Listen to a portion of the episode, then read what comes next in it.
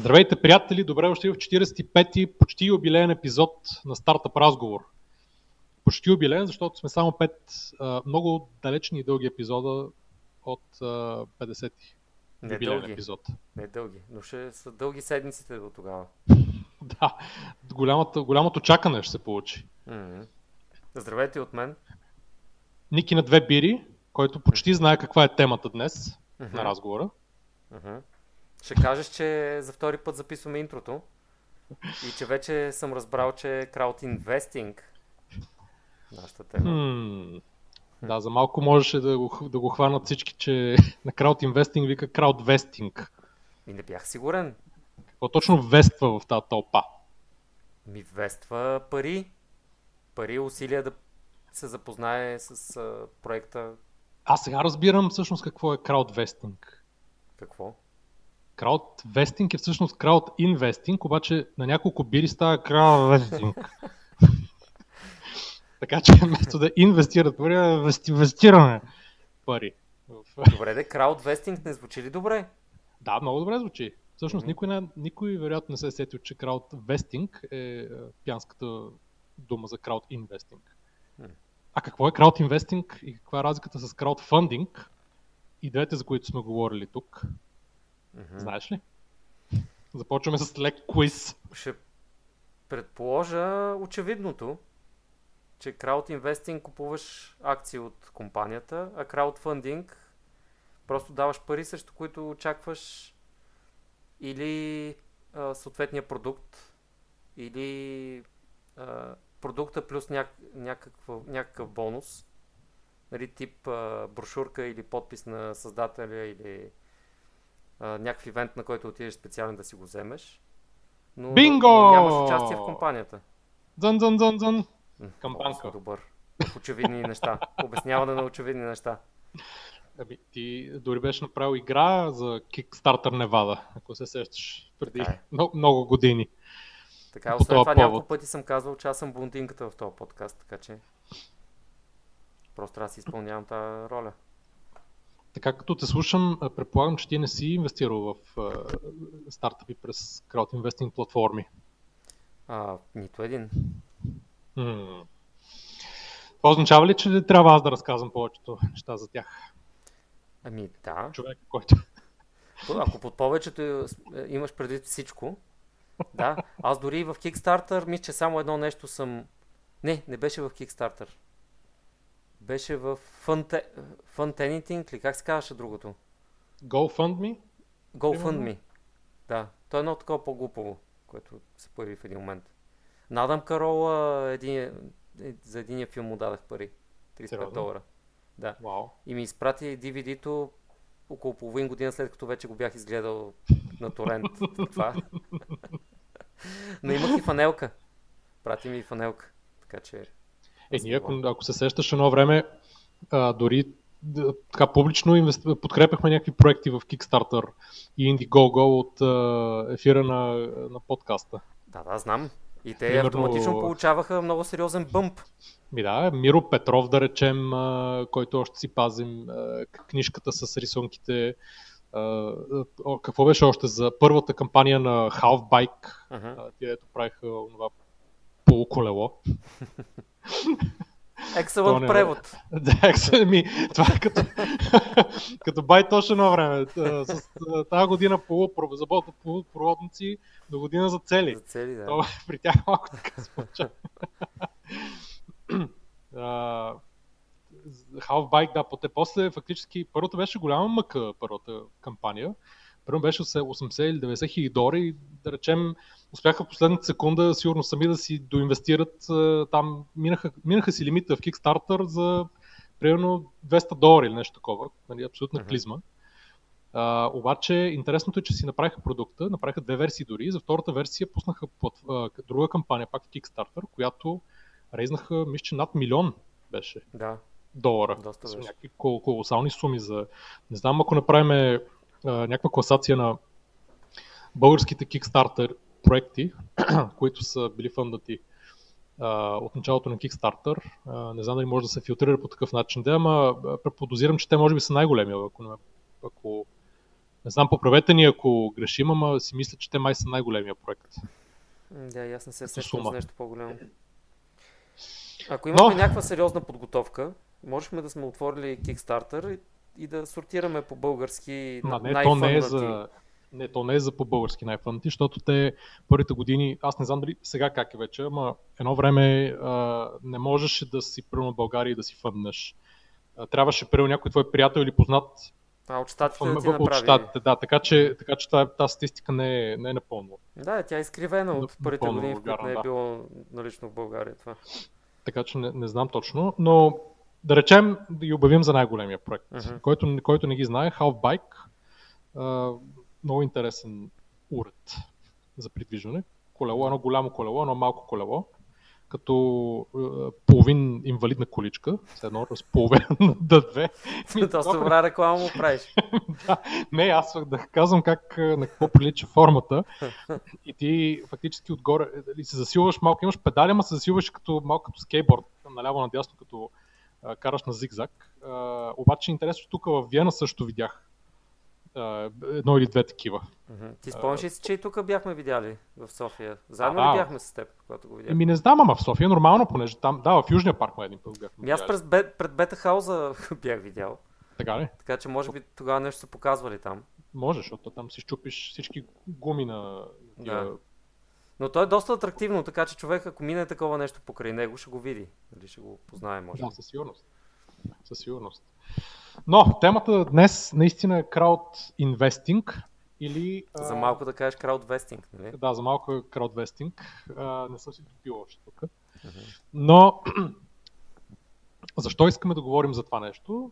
Първо, защото е интересно и ни дава възможността, след като а, минеме един бърз а, курс 101 по крауд инвестинг, да поговорим за, за три идеи, които в момента набират капитал през три различни платформи, една американска и две английски. Чакай малко, да... обаче, преди да говорим за тях, аз казах, че аз не съм крауд инвествал, а ти? Аз съм крауд инвествал, да, а, на всички, на пет платформи до сега. Кои са тези платформи? ами тия платформи са Seed Invest, която е в Америка, Seeders в Англия, CrowdCube, която е Шотландия или Англия съответно, uh-huh. Companisto, която е в Германия и Angels Den, която също е в Англия. И ти от, и на, имат... на, на всичките тези си инвестирал по нещо? Да, не, в, не на, имам през платформите. Да, през платформите. През платформите, да. Uh-huh. Аз съм, съм инвестирал в различни, в, различни фирми. А, сега, какво означава крауд инвестинг? Нали, както ти каза, това означава, че всеки човек, независимо от къде, може да инвестира в един стартъп, една стартираща компания, която се опитва да набере капитал през някои от тези платформи. Това е не от днес или от вчера, това е от няколко години насам много разви, бързо развиващ се тренд.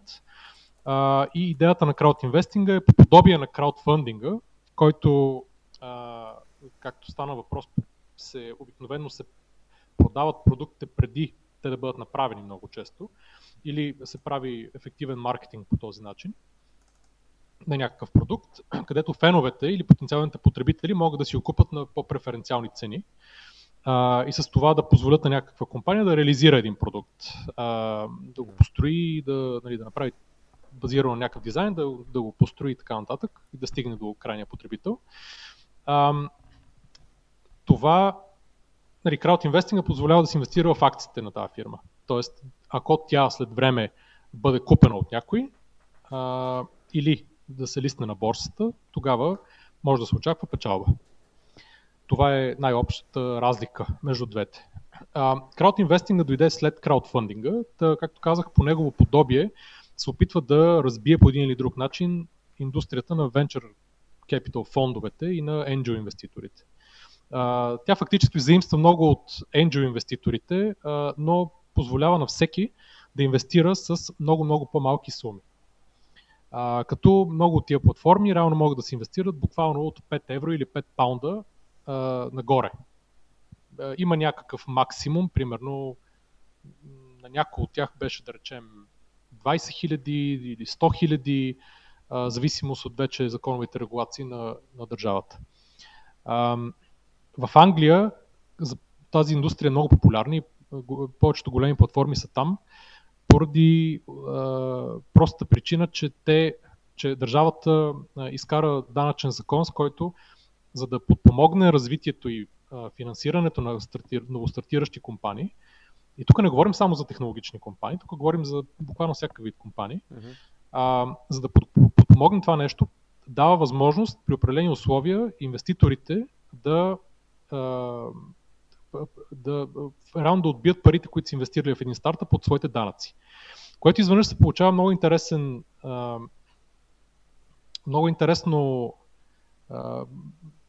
как да го нарека много интересна подкрепа и се получава изведнъж, че ако един човек дължи, да речем, 100 000 паунда данъци и така и така ще ги плати на държавата, той на драго сърце би дал голяма част от тях а, за инвестиции в а, такива фирми, защото реално най-лошото, което може да стане, е да си изгуби всичките пари.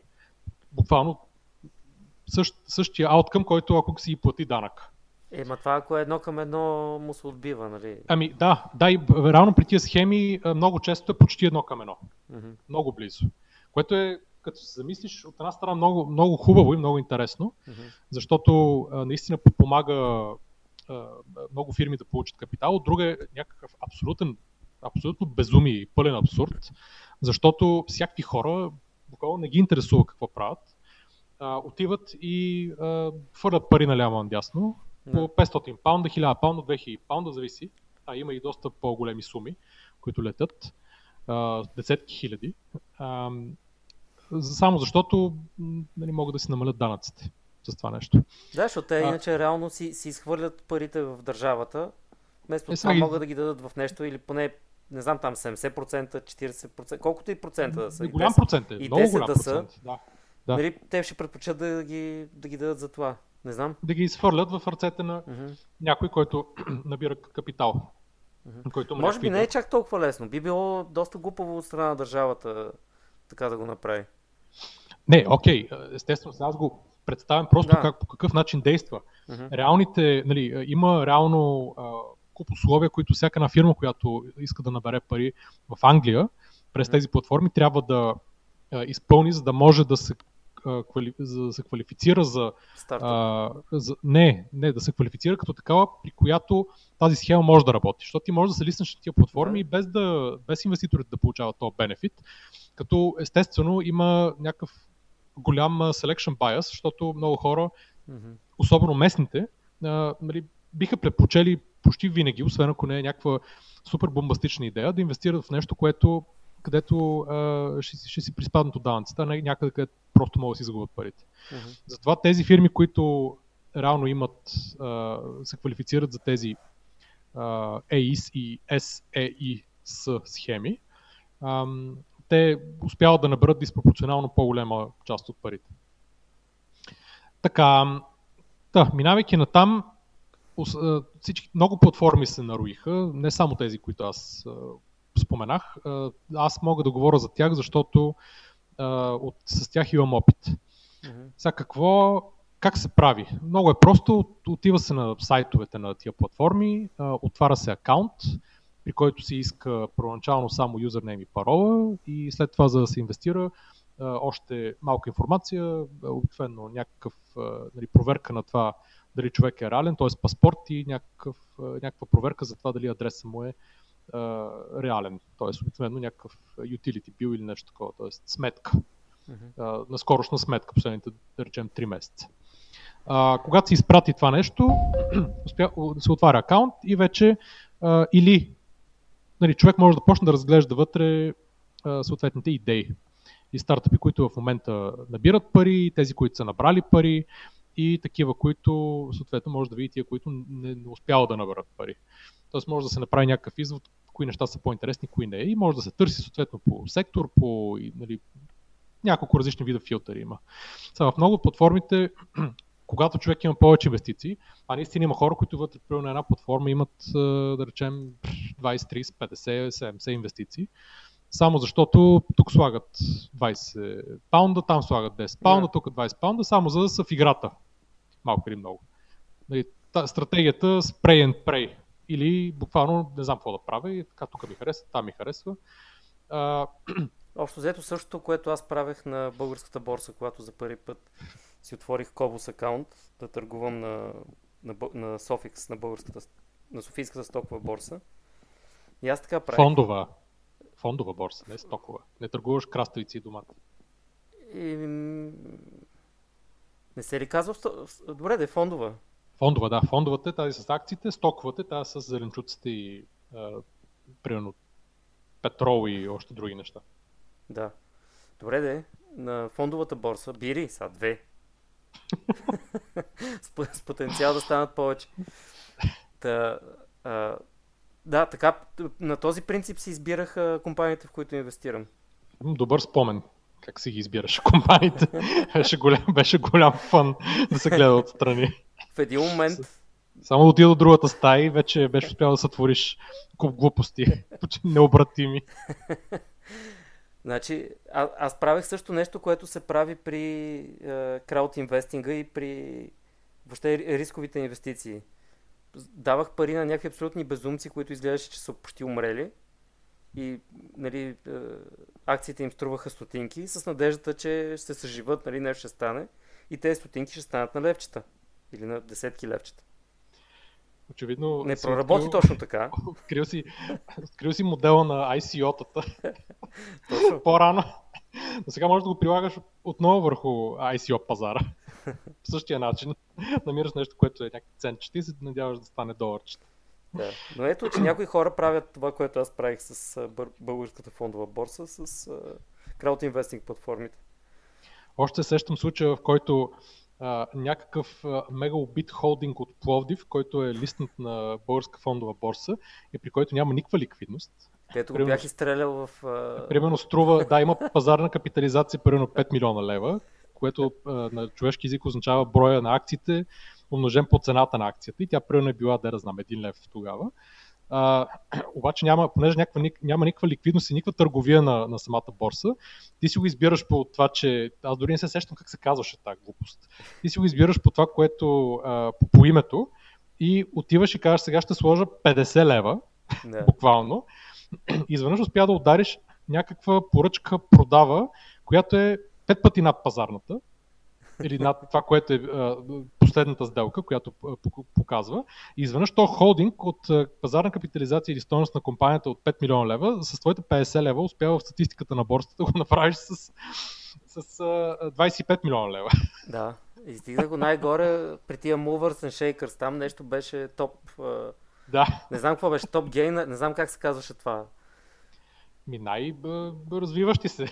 Да, да. Най-много спечелили за деня нещо беше компания. Да, да. Най- Най-много повишили се в капитализация. Но, но това не е странно, при положение, че имаше периоди тогава и то не, не, не къси периоди, в които българската фондова борса имаше днев, среднодневен оборот, не на акция, ами на цялата борса. Всички акции на нея от сорта на а, няколко стотин хиляди лева. Така да. че не е на... толкова странно, че ти с 50 лева успя да предизвикаш такива толкова глупости на едно място. тук, okay. тук има, има подобни хори, подобни стратегии. Сега естествено може да се спори нали, кое е диверсификация, кое е нали, просто безумие. Някакво, кое е някакво безумие. А, ти после нали, правеше подобни безумия и с американската фондова борса, да. а, обаче там някакси имаше поне малко по канален ред, в който да, да влезеш. Там поне гледаше неща, които по име поне ти бяха по-познати. Да. И за щастие бяха технологични акции. Да. Но ам, а, тези, да, тези, тези, тези платформи, ако ще ти наречете борси, а, макар че нали, малко от тях за сега позволяват акциите да се търгуват, имат, започват някакъв тренд да могат евентуално участници, които са вътре на самата платформа, да, да, да евентуално при интерес от някой друг да си продават акции от някоя компания при някакви условия, на които се разберат, а, преди да се е случило едно от двете а, неща, които обикновено създава стойност на тия акции, а то е а, и то реална стойност говорим, а то е да, нали, или някой да купи фирмата, а, или да тя да се лисне на борста и тези неликвидни акции в една частна фирма да станат ликвидни акции на една борса. Mm-hmm. А, нали, още няма много примери, от, макар, макар и стотици милиони долари и паундове да са се а, излели вече в, а, в тези платформи, а, общо имам предвид, последните няколко години, а, още са много малко примерите, в които а, реално има успешни излизания. Но това не е твърде странно, понеже обикновено тия фирми, нали, голямата част естествено отиват по дяволите. Под голямата част имам предвид 80-90% от тях, ако не и повече. Може би над 90% на тия платформи. И второто е, че а, има, нали, още не има дошло времето на някои от тях да, да се види дали те ще се провалят или ще, някой ще ги купи или ще съответно ще се лисне на борсата. Примерно на платформата Seeders, която е една от водещите в Англия, примерно втората най-голяма, ако не се лъжа, там има една фирма, доколкото си спомням, която е лисната на борсата, след като направи два рунда на финансиране през самия Seeders.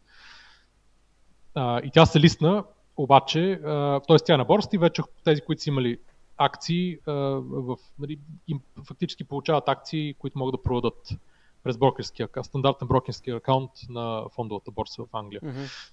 А, интересното беше, че при този случай оценката на акцията на борсата, когато се лисна за пръв път, беше малко по-ниска от оценката на последния рунд на финансиране през Seeders. Mm-hmm. Тоест там имаше такъв по-нисък рунд, реално погледнато. Рунд, рунд на ликвидност имам предвид случая. Не, че са, а, нали, те са а, получили някакви пари, но реално хората, които са участвали в последния рунд, е, трябва евентуално да изчакат тя да се доразвие и акциите им да станат на стоеност по-голяма от yeah. тази, на която са инвестирали, за да, за да могат да ги продадат и да си избият по някакъв начин инвестицията. Mm-hmm. Аз имам въпрос. А, да. Тези около 90%, 95% провали, да. които каза, нали, че има на тези на, на продуктите, които се фъндват от тези платформи. А, това съвпада ли с а, статистиката като цяло за... Тех... Те повече са технологични стартъпи, така ли иначе? За технологичните стартъпи. Тоест, да. повече ли е на тези платформи или просто това си е нивото на фейлери ами... в а, стартъпите? Значи аз мисля, че ако погледнеш чисто технологични компании, които са получили финансиране от VC фондове, uh-huh. а, или да речем всички компании, които са получили финансиране от VC фондове, а, може би процент е малко по-малък от този, който е на краудфандинг платформите, mm-hmm. но тук е още много рано да се а, прави а, съпоставка. Първо, защото компаниите, които се фъндват от енджели, от венчър фондове, имат много, много по-дълга, десетки години история и статистиката е огромна там. А тези платформи имат реално ам, много кратка история. Там не знаем реално какъв процент от тези инвестиции. Тоест знаем колко са фейлнали до сега, обаче не знаем колко от тях ще излязат. Реално, ако приемем, че една фирма и трябва средно 5 до 7 години, да речем, да, да, има, да се види дали какво ще стане от нея. Още не сме имали един пълен такъв цикъл при повечето от тия платформи, за да можем да направим mm-hmm. а, статистика. Mm-hmm. Ам, да, та, нали, как, в общи как се прави това? Много е просто. Наистина отваря се акаунт, фъндва се акаунта с от банка или с кредитна карта и се слагат пари в някои от кампаниите, която човек си избере. На тези платформи, на повечето от тях, принципът е подобен или същия като в Kickstarter.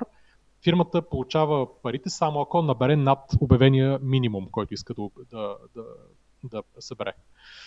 Тоест, ако тя иска да събере 100 000 паунда, ако събере 90, нали, нищо не става. Тези, които са камитнали от инвеститорите, им се връщат парите съответно в системата и фирмата не рейзва никакви пари. Ако е над 100, тогава съответно рейзва пари.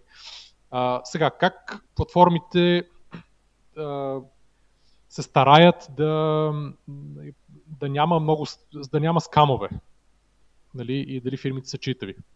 Как? Понеже фирмите, за разлика от венчър фондовете, фирмите тук кандидатстват онлайн изцяло онлайн. Uh-huh.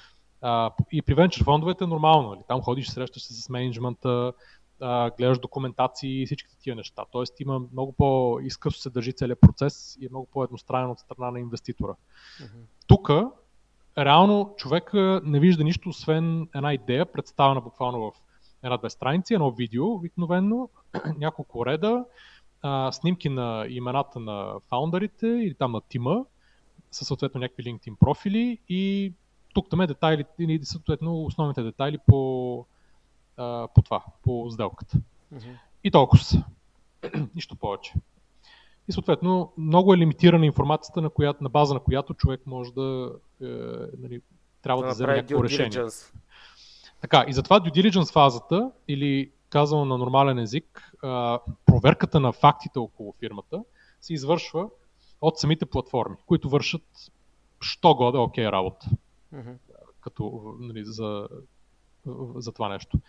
А, това означава да видя дали фирмата наистина съществува, дали продукта наистина съществува, дали документите си вред, а, дали хората, които казват, че са там, са същите, а, нали, дали, буквално всички, всеки един стейтмент, който фирмата прави при кандидатстването си, буквално колко е голям пазара, колко приходи има, колко такова, трябва да бъде подкрепен а, с а, някаква документация, която се проверява от екип, екипа на съответната платформа. А после от тези платформи носите отговорност, ако са изпуснали нещо и се окаже някакъв голям скам? Не, не носят отговорност, понеже скамове има. Uh-huh. А, те правят съответно нали, най-доброто, на което са способни, по техни думи. Много често обаче, поради голям брой фирми, които искат да наберат пари, съответно, обикновено това са някакви практиканти или млади хора, нямат време, естествено, да вникнат във всичките детайли, а и опита, да разпознаят някакви потенциални дупки. И съответно след това те казват, окей, нали, според нас това е окей, но съответно целият риск за да, тотална загуба, нали, тотална загуба на капитал и това е в uh, terms нали, conditions на всяка една платформа, е, че може да се загуби 100% от инвестирания капитал. Не някакъв си по-малък процент, а 100%. Да. Всичко.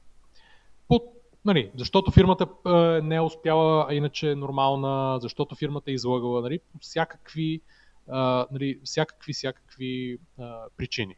Mm-hmm. Отговорност за своите пари носи инвеститор. Отговорност за това, ако една фирма е кандидатствала и е получила финансиране, обаче излагала самата платформа а, при due diligence, вече нали, платформата може да си заведе някакви правни искове, нали, дела и така нататък към някои от фирмите. Mm-hmm. Но скамове има, има дори някои блогпост, нали, блогъри, които а, с, пишат блогове, които са само, само дедикейтнати за това да да разобличават. Да, да разобличават. Да, и те са голям, обикновено голям фън да се четат, понеже това са хора, които, а, нали, особено има един, който аз го чета, той гледа английските платформи, това са Seeders и Crowdcube, с тях се занимава. То от една страна помага на фирми, които искат да се листнат на тия платформи, нали, а от друга разобличава такива, където нещо или не е наред, или просто обещават някакви неща, а пък казват, ние сега ще имаме, мислим следващите 3 години да имаме продажби от 200 000, 500 хиляди, 1 милион паунда, а най-накрая на следващата година имат 10 000 продажби загуба от 100 хиляди.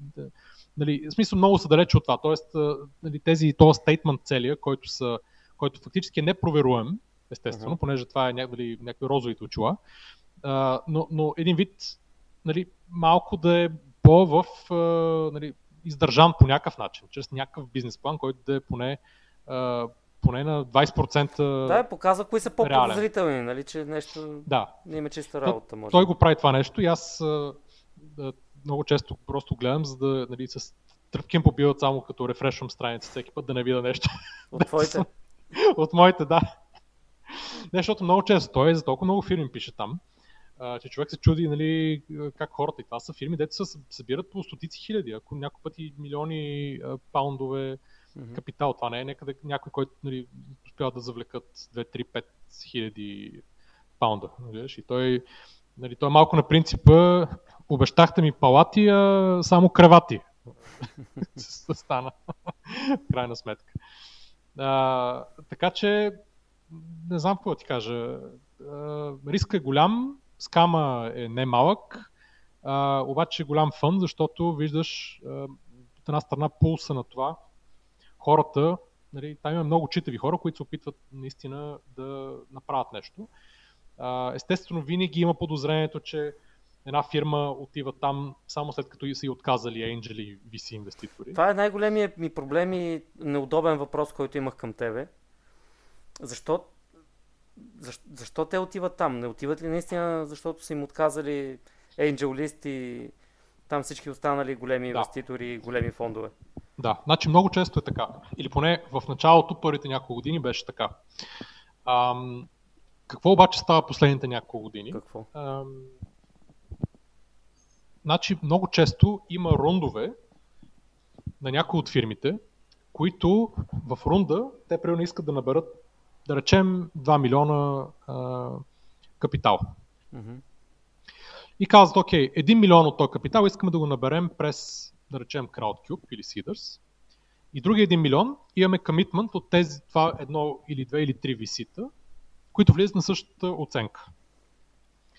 А, и на същите, а, фактически, или почти същите условия.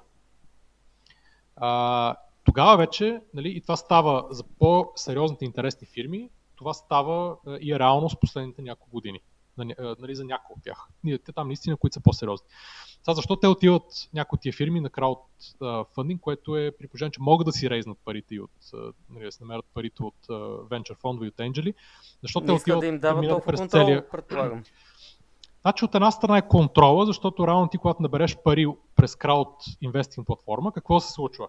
Ти не получаваш изведнъж примерно хиляда души, които са ти твои инвеститори индивидуално във фирмата, на твоя списък с акционерите, а получаваш реално едно дружество, което е а, нали, тъй нареченото SPV или а, Special Purpose Vehicle, който събира инвестицията от страна на платформата и който, което се администрира от платформата и събира съответно капитала и волята и, и става то самото акционер във фирмата. Тоест ти получаваш mm-hmm. един нов акционер и когато има примерно някакви решения, които някои от акционерите могат да гласуват за тях на общи събрания, а, за тези, които имат право на глас, съответно самата платформа а, организира процеса на това, тя да види каква е а, нали, волят, нали, над 50% от волята, съответно на акционерите. Mm-hmm. И после гласува като едно цяло. Така? И после гласува като едно цяло, точно така. Mm-hmm. Така че това от една страна получаваш едни, да ги наречем, глупави пари, понеже те не са, ами не, понеже те не са активно а, нали, активно не се месят в самата фирма. Сега аз имам инвестиция примерно в някакви фирми, аз нали, нито съм срещнал с менеджмента, нито лично имам предвид, нито съм гледал, а, нали, съм бил в офиса или нещо такова, нито си говоря по телефона с тях, което обикновено между висите и нали, Angel често става. Не. А, и фирмите. А, но, но пък а, нали, ми е харесала идеята, харесва ми е тима, сторили са ми се нали, а, нормални хора и ми, се, и ми се сторило в някои от тия случаи, че а, примерно а, те го правят това, защото имат продукт, който а, е потребителски продукт и съответно, когато ти набереш ни 500 или 1000 души като акционери, ти изведнъж получаваш автоматично едни, един голям брой клиенти, които само заради това биха си купили някакъв продукт и те ти стават автоматичен а, маркетинг канал, през който ти да кажеш, да, ето, аз съм инвестирал там, нали, много е хубав продукт и така нататък. И така нататък. Нали, много често се прави с такава маркетинг пиар цел. Нали, това е едно от най- най-силните оръжия на платформите, когато те реално ходят да пичват по-нормалните и сериозни фирми, да дойдат да рейзват пари при, при тях. Това Пак и се дига много шум около самата възможност, да. че може да се инвестира в тази компания през Crowd Investing платформите. Да, дига се шум и от друга страна оценката много често, която успяват тези фирми да получат през Crowd платформата е по-висока, поне са ни 20-30% от тази, която биха взели от, от едно VC или от някой Angel. Така че нали, това лека по лека се променя и нали, съответно е въпрос на избор. Да. Ам, значи, какво, какви са... Сега, едно важно нещо, което а, трябва да кажа е, че е много, много е а, супер важно е всеки, който го прави това нещо, да прочете стандартният инвестиционен договор, който а, вие като инвеститори а, сключвате съответно с а, фирмата, в която инвестирате. По принцип той е стандартен и всички, които а, искат да, всички фирми, които искат да наберат пари в през някоя платформа, обикновено трябва в почти всички случаи, почти всички, трябва да се, да се съгласат на един е, стандартен договор с стандартни клаузи вътре. И ти клаузи са подобни на, съответно, term sheets на venture фондовете. А, и съответно, обаче е много важно да се види как се третират определени ситуации и как се третира данъчно и така нататък. И така нататък. А, но това нещо е стандартизирано, но наистина не мога да подчертая колко е важно това нещо. Сега, някои платформи позволяват, използват директно а, същата документация, която използват венчър фондове, със същите права. Има обаче случаи, и на мен ми се е случило това нещо, в които, примерно, някакъв договор е бил променен и са махани някои клаузи, които в последствие са били в ущърп на инвеститорите. Но след малко, като започнем да говорим за трите фирми, които набират в момента пари, като примерни фирми, просто за да е малко по-разнообразен разговора и да дадем някакви примери, ще спомена точно какво имам предвид. Така че това е нали, малко в секцията подводни камъни. нали, освен, че човек може да загуби всичките пари, освен, че може да попадне съвсем легитимно на скам, който никой да не е фанал до сега. Може и да се случи тъп договор от самото начало. Може и да, да се случи на нормална компания, в която обаче нали, е с много такъв, с такъв, такъв договор, който е много наклонен в нейна, в нейна полза и тя да го използва това, за да фактически... И на тебе случва ли се да харесаш някоя компания и да не да. вземеш само заради договора? Да, не. Само заради договора не, понеже а, не, не мога да видя самия договор, когато в момента, в който те го те модифицират някакви неща. Но съм дигал голяма олелия за един случай, в кой, за който ще разкажа малко по-късно, в който това стана. Олелия. Еми, да. Can't wait. Добре. Дигах, почнах да дигам шум, и шум пред, пред, пред, пред, пред оградата и да се вайкам и да викам олеле. Олелия. Хенс. така, това е в общи линии по целия процес. После ще видите линковете в, под епизода. Всеки може да ги разгледа. Може да си намерите други платформи, вече има в много държави, но нали, аз говоря само за тия, които аз имам. Нали, аз имам а, опит, наистина има смисъл човек да диверсифицира деца вика и да, да инвестира през различни платформи. Първо, защото му дава географски има различия, какви фирми и на какъв етап от развитието си ги взимат на тия платформи. Има платформи, които специализират в много early stage, т.е. там са нали, много, има фирми, много фирми на идейно ниво и на нали, така, след идейно ниво. Има други платформи, на които, а, примерно, в Германия една компанисто се казва, там обикновенно взимат фирми, много по-малко фирми наведнъж взимат. Тук обикновено всеки месец, месец и половина, два слагат по една нова фирма и а, тя е по-развита, има вече няколко години на приходи, имат product traction и така нататък и така нататък, по-голям тим. Дали, там взимат малко по-нагоре в такъв малко по-late stage фирми. Така че просто е по-интересно човек какъв вид портфолио от стартъпи иска да си направи. Mm-hmm. А, и, и затова през различни платформи наистина може човек да си изглоби нещо, нещо по-интересно. Примерно една от другите платформи, последната за която ще спомена, Angels Den, тя е фактически като малко между крауд платформа и Angel Club. Тоест, каква е идеята, че човек си прави акаунт, там вижда някакви, там се листват някакви фирми, които също имат някакъв тракшн вече и съответно, обикновено има един лид инвеститор, който слага по-голяма част пари. Там обикновено и минимум от инвестициите е по-голям, да речем поне 500 паунда или нагоре. Някой път по няколко хиляди паунда. И има един лид инвеститор, който а, слага някакви пари и ти фактически виждаш, той ходи среща с компанията, прави някакъв due diligence а, и а, може да прочетеш документа, защото той, той самия би инвестирал в тази фирма. Mm-hmm. И те инвеститори обикновено са някакви или професионални инвеститори, или хора от индустрията, които разбират от това, с което се занимава фирмата. Тоест, там е малко по-различен апроч и нали, го правят, за да може да има а този повече лид, credibility. Този лид инвеститор си е от Angels Den? Не, не, не, той е просто кой, също такъв, който е всеки може да стане. По-проминент инвеститор, да речем. Да речем, да, да речем, макар че има фирми, които казват, ние, ето ни, листваме се тук, сега си търсим лид инвеститор, ако някой иска да стане. И ти ако си го харесаш, казваш, окей, аз искам да стана, защото първо това го разбирам и ми харесва.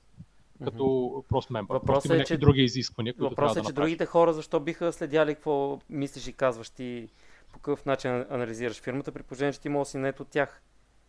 Не, не си. Ти Ако си си също фактически инвеститор, което си трето лице. Не си част нито от платформата, нито от самата фирма. Е, окей, въпросът е как го знаят това другите. Аз и ти как го знаем, че някой лид инвеститор Е. не е просто нет от тази фирма, за да е Да, теоретично може. Виж сега, принципно може да, се си, да са се разбрали зад гърба си, а нещо такова. Нищо не го изключва това нещо. Точно това си и- мислех, ако, те, ако лид инвеститор е, е служител на Angels Den Не, и реално не е те си имат не. 10 такива човека, нали, които го правят това, тогава ще е до някъде гарантирано, нали? Не, не, не, значи не, не са. Това са хора, които просто инвестират и в други стартъпи през Мгм. тази платформа а, или работят в някакви фондове, често а, инвестират примерно и лично, освен през самия фонд. Аз имам примерно такива инвестиции, където лид инвеститор е, да речем, някой, който а, е работи и в венчър фонд, просто самия фонд, да речем, в момента му е рано или нещо такова. Мгм. Има и такива случаи, нали? но това е един риск, който човек трябва да поеме, нали? че един вид, трябва да вярваш, че това е легит. Да. Добре. Та, окей. Та, ако нямаш други въпроси, това е, това е около интрото на а, по темата. Дали, още много може да се говори естествено за нея, обаче мисля, че като, не, не знам, да, надявам се не съм изтървал някакви основни... Еми аз не се сещам за нещо. То може би ще изкочи и след малко, като си говорим за компаниите, които... Добре, в такъв случай минаваме към трите компании. Сега, първо ти предлагам да отворим а, сайт, сайта на Seed Invest. Мгм. където ще говорим за една компания, която се нарича Nightscope и която в момента от е, известно време насам, Само да кажа, че това ще е като Kickstarter Nevada, така, само че без а, забавната част. бе, да, това ще е боринг и сухо, е- сухо, и, сухо и скучно, така ли? Скучна Kickstarter Nevada. Скучно Kickstarter. Може да го наречем. да. Боринг, боринг, това е като бо- борд, борд Kickstarter Nevada, е в краудвашинг платформите, вместо краудфандинг платформите. А, така, тази фирма а, и full disclaimer, тук също имам някаква малка инвестиция през тази платформа. А, тя е, както казах, Nightscope се нарича, американска фирма, Seed Invest също е американска платформа. И тази фирма прави автономни а, роботчета, които заместват служители на реда. Не служители на реда като полицаи на този етап, а охранители. Мгм. А, сега, на този етап не ги замества напълно, просто им помага. Представете Сега- си 3 CPO робота Точно така, да. с камерка и, и фенерче на него монтирани, които се върти насам натам, обикаля по терена, който му е зададен. И Само дето не е толкова като 3 CPO, ами продуктите им приличат а, или на R, R2D2 и няк, т.е. някаква комбинация. R2D2 ли беше? Да, не е онзи златния, ами малко Да. по-готин, по- по-готиното робот. Да, да, R2D2, извинявам Леймър. се, точно така. Леймър с леймърите. Съжалявам. А, значи, комбинация между R2D2 и е, горната част на един презерватив. Ако мога така да го.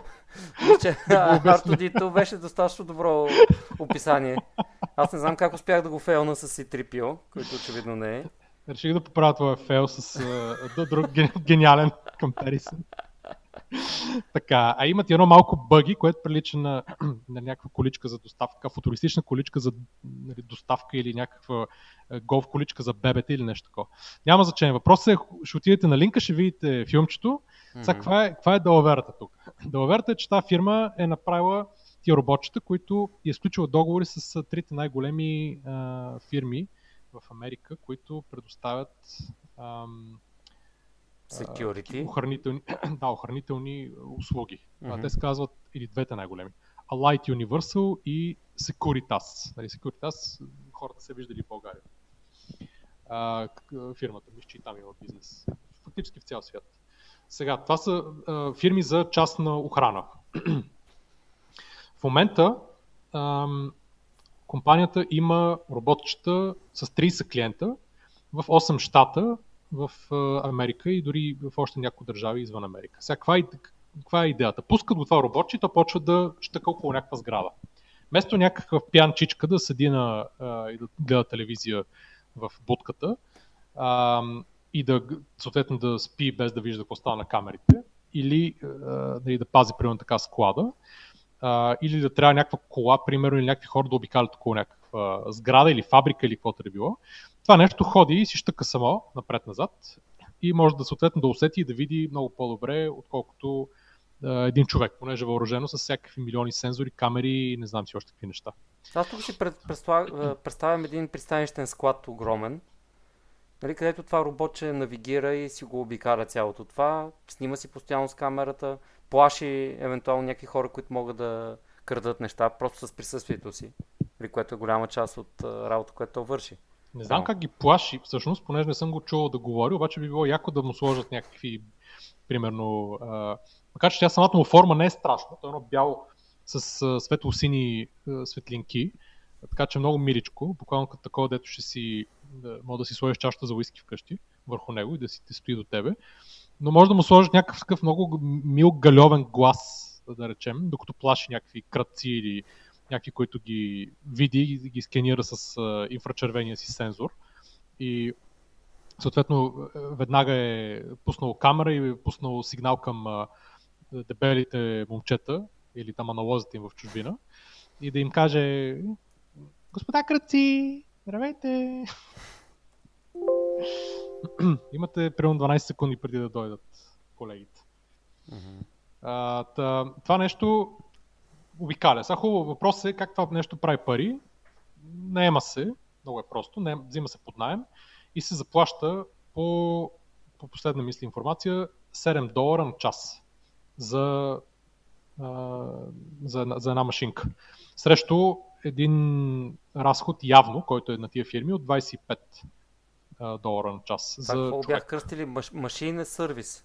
Да, машина, машина под найем, буквално. Да. Ам, Ама те в, в този найем включват и човек, който гледа камерите, нали така? Това не е само машината, която бръмчи насам натам. Разбира се. Значи тук е цяла система, която ти, ти е свързана към а, някакъв команден пулт. Uh-huh. И това нещо не ти замества на този етап човека, просто замества част от хората. И помага на, примерно, вместо да имаш 5 души, които обикалят, може да имаш двама и, други, и три машинки. И тия двама просто да са мобилна група, ако има наистина някакъв проблем малко като сотаджиите в uh, България.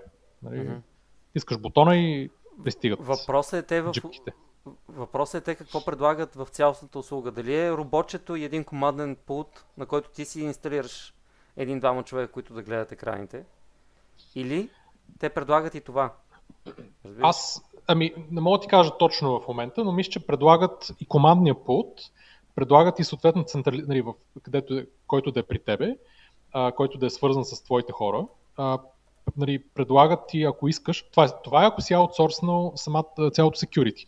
Са, значи, те имат договори с тези две огромни security фирми, които реално имат и хората. Т.е. те взимат хора и машинки и, предост... и фактически продават на, клиент, на крайния клиент uh, uh, примерно самата услуга. Да речем, те ако, ако я купуват за 7 долара на част от uh, Nightscope uh, машинката, те примерно препродават за 15 казват, вместо да ви пращаме 5 души по 25 на, на час да ви пазят, ще ви пратиме трима и две машинки. Ще ви uh-huh. излезе по-малко. Uh-huh. Да речем, нещо такова.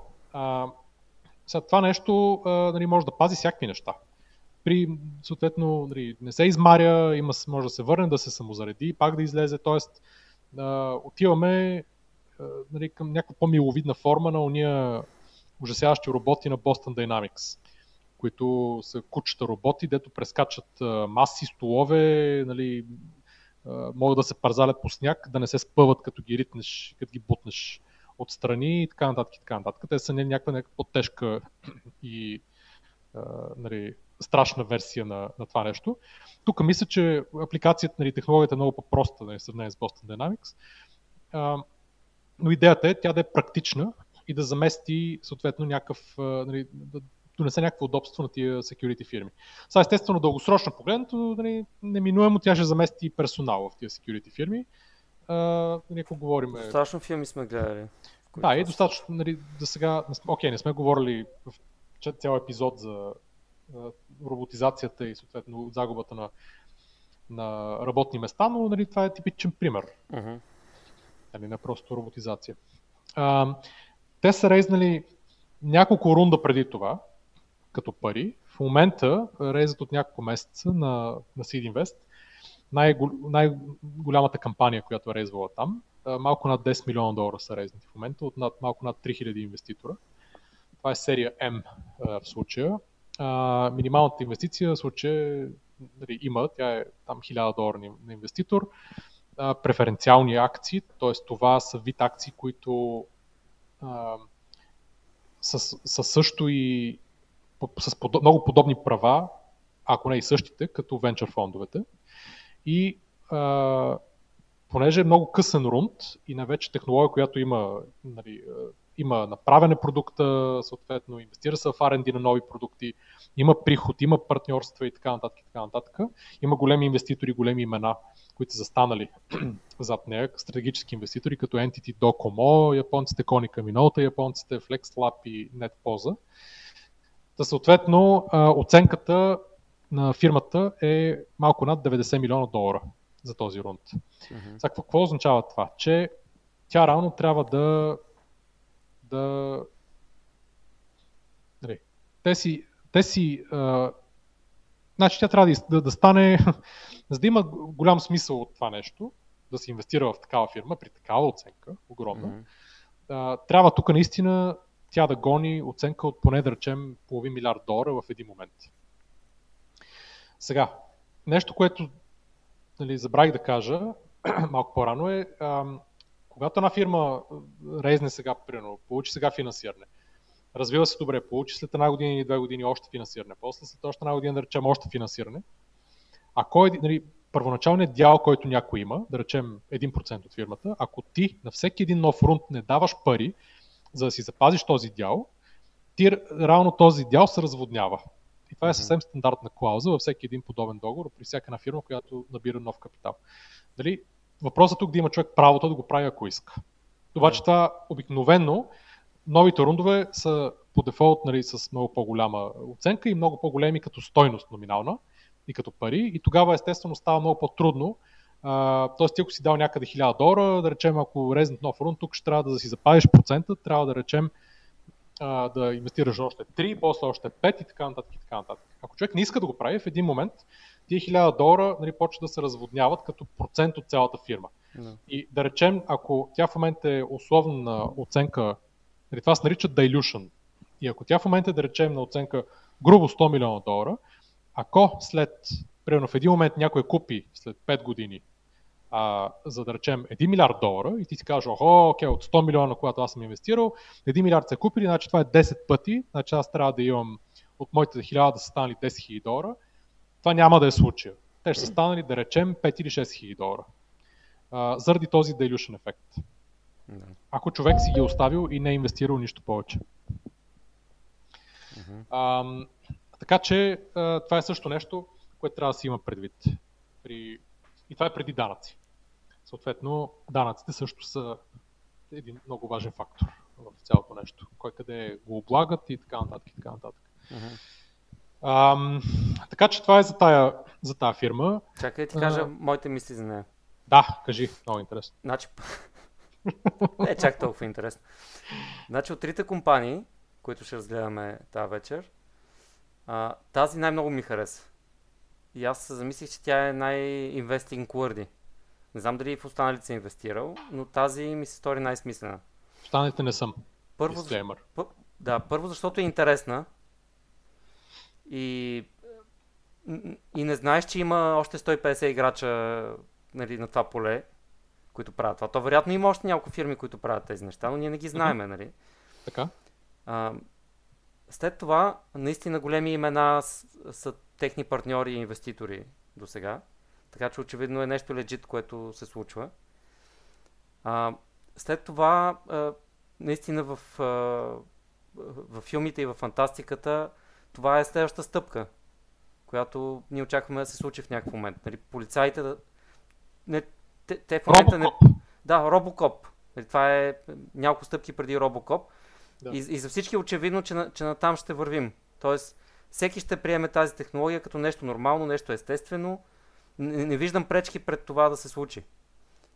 А, това е хубавото. Лошото е, тук е едно изречение, което прочетах, защото ще те шокира, че аз освен филмчето попрочетах малко и от текста. И това е доста Здраво. надолу, между другото. Like една шеста надолу. Мгм. където казват Nightscope has already had huge success in the field, predicting and preventing crime.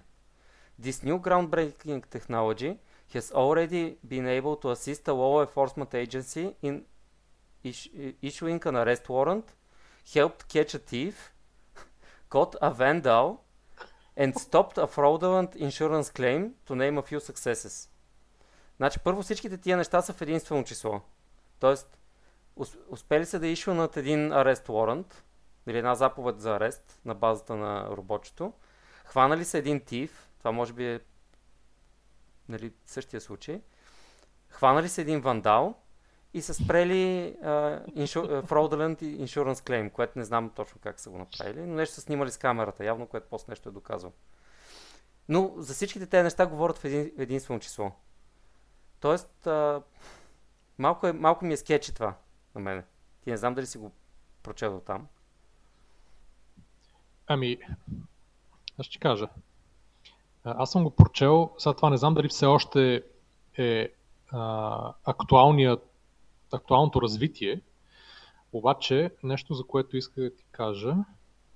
Освен А. това, бъгито, което го има на, на някои от картинките и на тъмнелчето на видеото, всъщност го няма във видеото, а има само шасито на някакво, може би това ще бъде бъгито, някакво шаси, което Да, е снимано много, на, много на тъмно, така че да не се Да. види всъщност колко на, начален стадий е това нещо.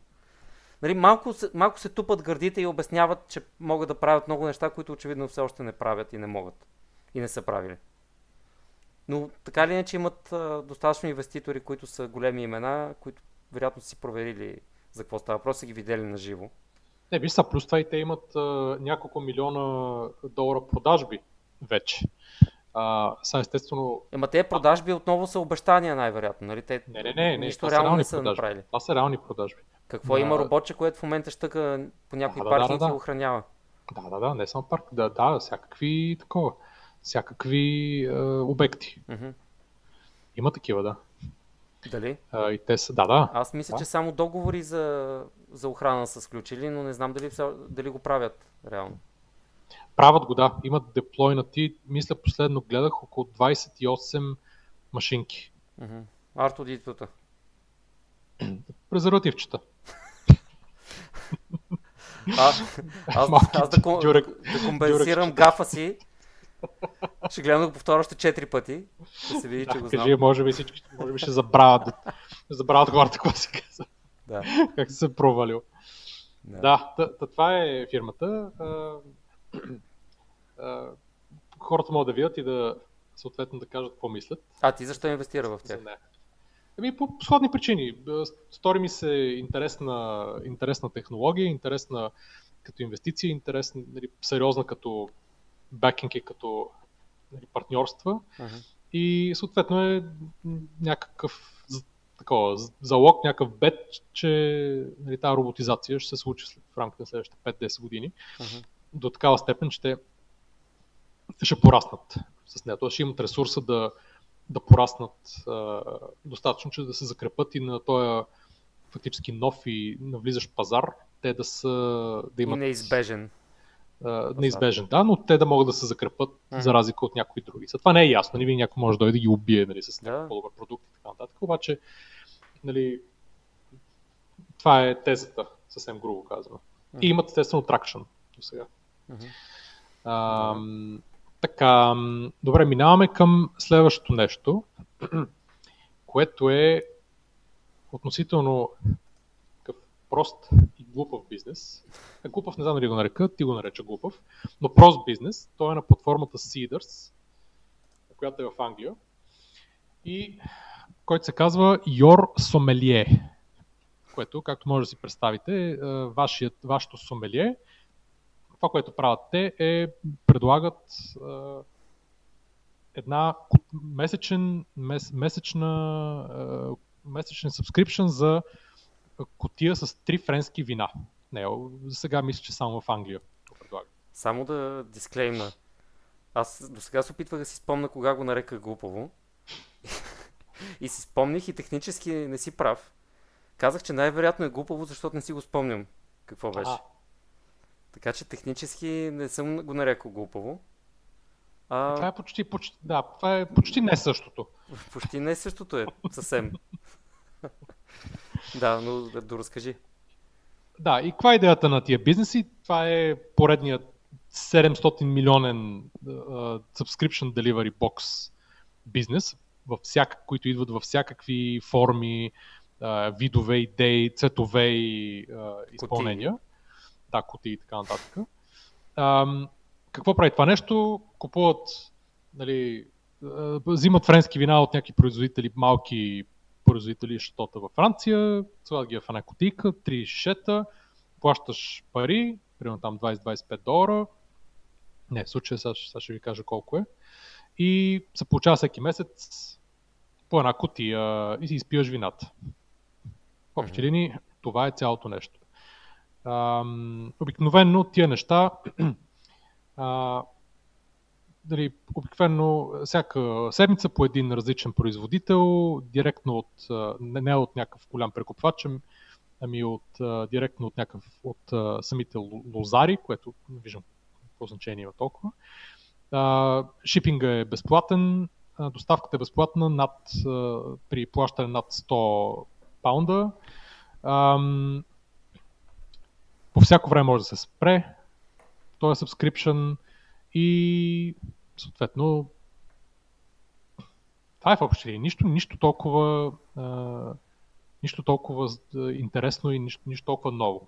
За колко, колко струва една котия, сега отварям веднага да ви кажа, аматьорската котия, много, много, добро, много добър избор за име, а, така, 36 паунда на месец. Дамек 12 паунда на шише. uh-huh.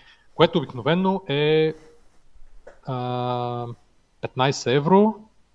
Значи това са фактически не ефтини вина в магазина, в, в нормалния магазин тук.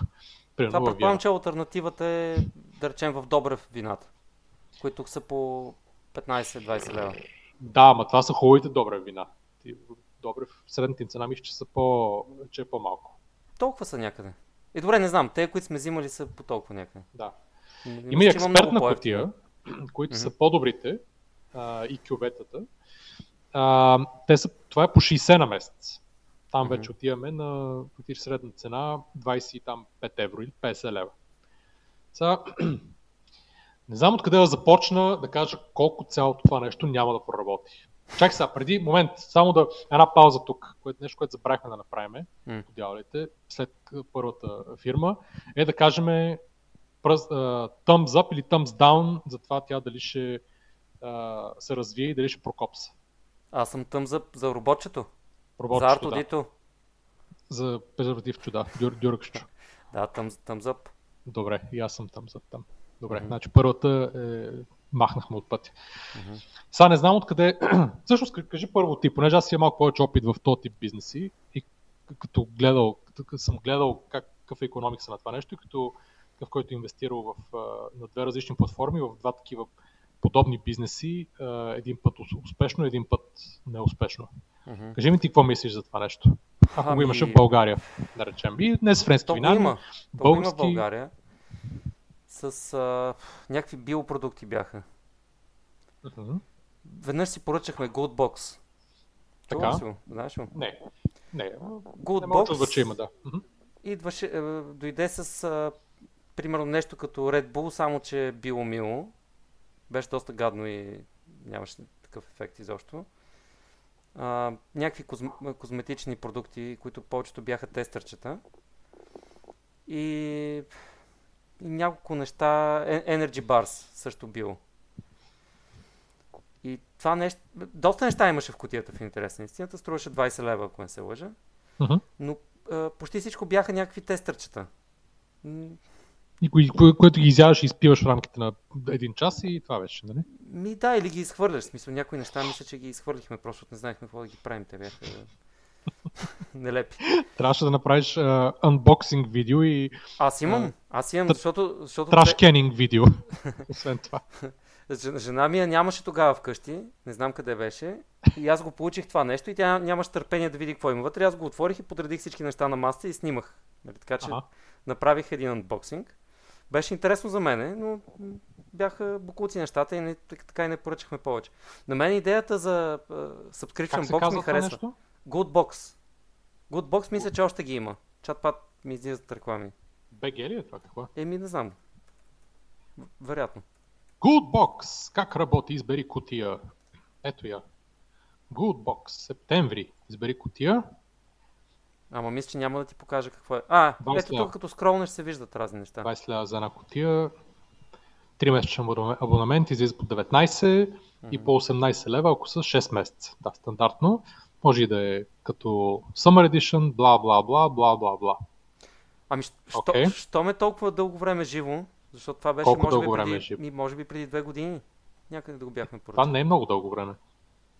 Ами, за- зависи каква инвестиция имаш. Дали си bootstrapнат или разчиташ да бърнваш нали, парите на някой друг. Мгм, Зависи. Не Така. знам. Не знам как се финансират. Та, на мен ми харесва идеята за subscription boxes. Не съм го, с изключение на този good box, който сме взимали, не съм го правил, но ми се иска да, да го правя. Просто не съм си харесвал нещо, което в България работи, за да си поръчам. Окей. И това за виното, значи аз доколкото разбрах, те са фокусирани изцяло в Англия. На този етап да. Да. Много е трудно да правиш кросбордър в този бизнес. Изключително трудно. Ами, и освен това, те са открили, че там има търсене. Еми на френски там има вина, да. тъ- търсене на френски вина Стоп, и- има навсякъде, да. Еми, сега колко навсякъде в България надали има толкова търсене на френски вина. Примерно. Нали? Ние тук смятаме, че нашите вина са най-яките. Да, да, имам прит, ако с- сега в България такова нещо би го направил съответно с български или примерно с всякакви чужди или нещо такова. Мгм. Сега гледам тия Goodbox, че имат много... Не, извинявай, че те прекъснах, да. Не, кажи, какво имат? Не, не, гледам просто партньорите, т.е. откъде взимат продуктите. Това са всякакви възможни козметични а, такива биобрандове за ядене и за козметика. Мгм. А, какво ли не, да знам. Еми тя козметиката, като е под форма на тестърчета, нали, те у нея вместо да ги раздават в някой мол, просто ги слагат в тези кутии, така че той е win-win тук. Да. Максан, не знам си какво, лим, ауриметрия, здраво, да, да, всякакви неща. Предполагам, че всичко което е на пазара, дещо е на пазара, да са се навили да работят. А, Що си е някакъв за съответния производител много интересен и добър ам, такъв дистрибуционен канал. Мгм. Така, ето, Рулбар са тук и така нататък и така нататък. Сега, Мгм. Какъв е проблема при тия бизнеси? Проблема е, че е много трудно. Първо, бариерите за започване на такъв бизнес са фактически нула. А, и аз и ти утре, ако се хванеме, можем буквално до две седмици да започнем такъв бизнес. Мгм. И то деливари на каквото искаш. Биопродукти, вина. Това е проблем за кого? Е проблем за всички, които са в този бизнес, понеже а, няма никаква бариера, който и било друг да започне да прави, и да прави а, да стане конкурент. Няма никакви ексклюзивни договори, нищо няма. Разбираш, нито потребителите са ти ексклюзивни и са ти вързани по някакъв начин. А, винаги могат да си канцелират котията и да пробват някаква нова. А, нали, подобно на целия този бизнес с кутиите и subscription boxes, било Мгм. то за пиене или ядене или козметика или каквото да било, подобно на, на бизнеса с uh, takeaway delivery от различни ресторанти, е брутален. Брутален като изгаряне на пари а, за реклама и ценова дефлация. Всеки започва някъде около 20-25 лева или евро или паунда или съответно, в зависимост от коя държава си, Мгм. и всичко започва да те натиска надолу. Идва новия конкурент, бум, 2-3 евро надолу. Идва новия, бум, еди си. Бум, еди си. И накрая просто ти издъхваш. А, и защо? Сега ще дам два примера. Фирмата една фирма наречена Foodist в Германия. Прав, правеше котия, тя е една от фирмите, които правеха котия. Uh-huh. А, за различни а, неща за ядене и пиене, нали, не само био, всякакви неща. Не, не козметики, ми основно за ядене и пиене. Та идеята това беше, че те са за тестърчета от различни малки производители. Тоест, винаги идеята е, че ти искаш да свържеш някакси на бедния, малък, недооценен производител, който има някакъв малък, малко производство и нали, няма, нали, иска да си продаде стоката вместо на големия дистрибутор или на един-два дистрибутора, например на, да редам, условно на един лев за, за стоката, на парче, той да го продаде на тебе за примерно 3 лева. Mm-hmm. Тоест, за, край, за продуцента на тия неща супер, много хубаво. А, ако Това, е голям между другото, е доста по-добра идея от Goodbox. Ами, виж в България, в България много, много добре функционира това с доставката на, примерно фармхопинг правят нещо такова, с доставката на тия храни от фермите. Те го, те го развиват по, обаче те го развиват по малко по-различен начин. Това нещо. Та, сега... Добре, че ние им казахме, че това трябва да правят. И пиват да, иначе. Да, и пивотнаха, нали. Mm-hmm. Буквално, не знам в кой, в, кой, в кой шоу беше, в кой брой. Uh, беше едно от първите преди няколко години и 100% се го чули тук. Нали, аз, uh, ние взимаме повече от 100% от кредита за, за това нещо. и очакваме на някаква адекватна компенсация за това нещо. Uh, или поне, айде, ако не се компенсация, поне да, някой от тях да се свържа с нас, да ни гостува за едно интервю. Айде, поне това. Да. е друго. Та, така. Тая фирма Foodis в Германия а, започнаха и пълнаха тия коти по съответно 20-25 евро, ги пълнаха с а, всяка вид продукти, веднъж на месец, а, слагаха и каталог в един момент вътре, а, описание на продуктите, айде сега малко реклама на този производител и новия производител, с идеята, че те отделно имаха допълнение и а, сайт, на който може човек да си купи отделно продуктите, директно от самия производител и те са фактически като някакъв онлайн магазин mm-hmm. за по-големи количества и съответно свързваха и малки производители с по-големи вериги. Бяха, нали, т.е. опитваха и B2B канал, и B2C канал. А това нещо само в Германия ли оперираше? Ами не, деливърваха фактически в Германия основно, но mm-hmm. се опитваха и в Австрия и в Швейцария, т.е. немско говорящите страни. Mm-hmm. Резнаха един път пари през компанисто, тази немска платформа. Те само оттам резнаха пари. Резнаха втори път, резнаха трети път. Тоест Success Story винаги с, нали, им се подобряваха метрикс, растеше тима, нали, растяха им а, а, нали, приходите и Той е готино като идея, на мен ми харесва.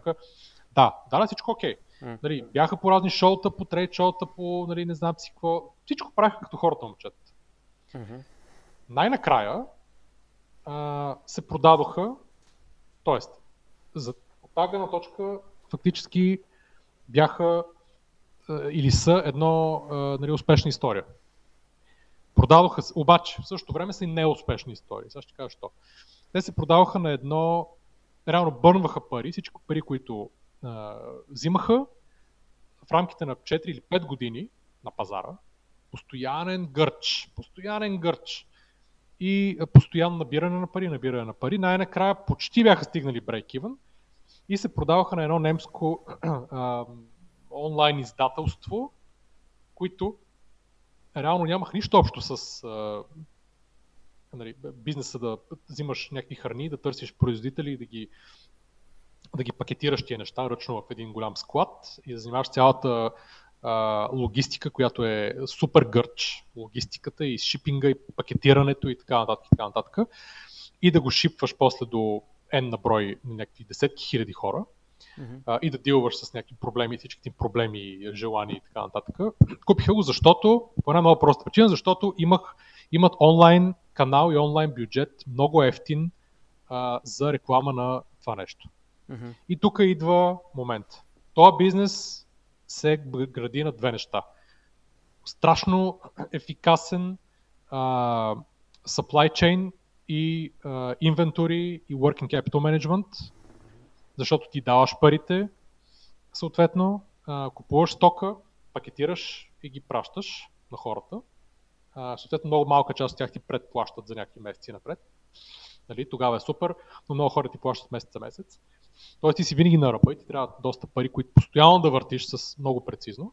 И второто, винаги трябва да се гърчиш интернет, по интернет и по телевизия и така нататък да, да стигаш до нови клиенти, които струват много пари.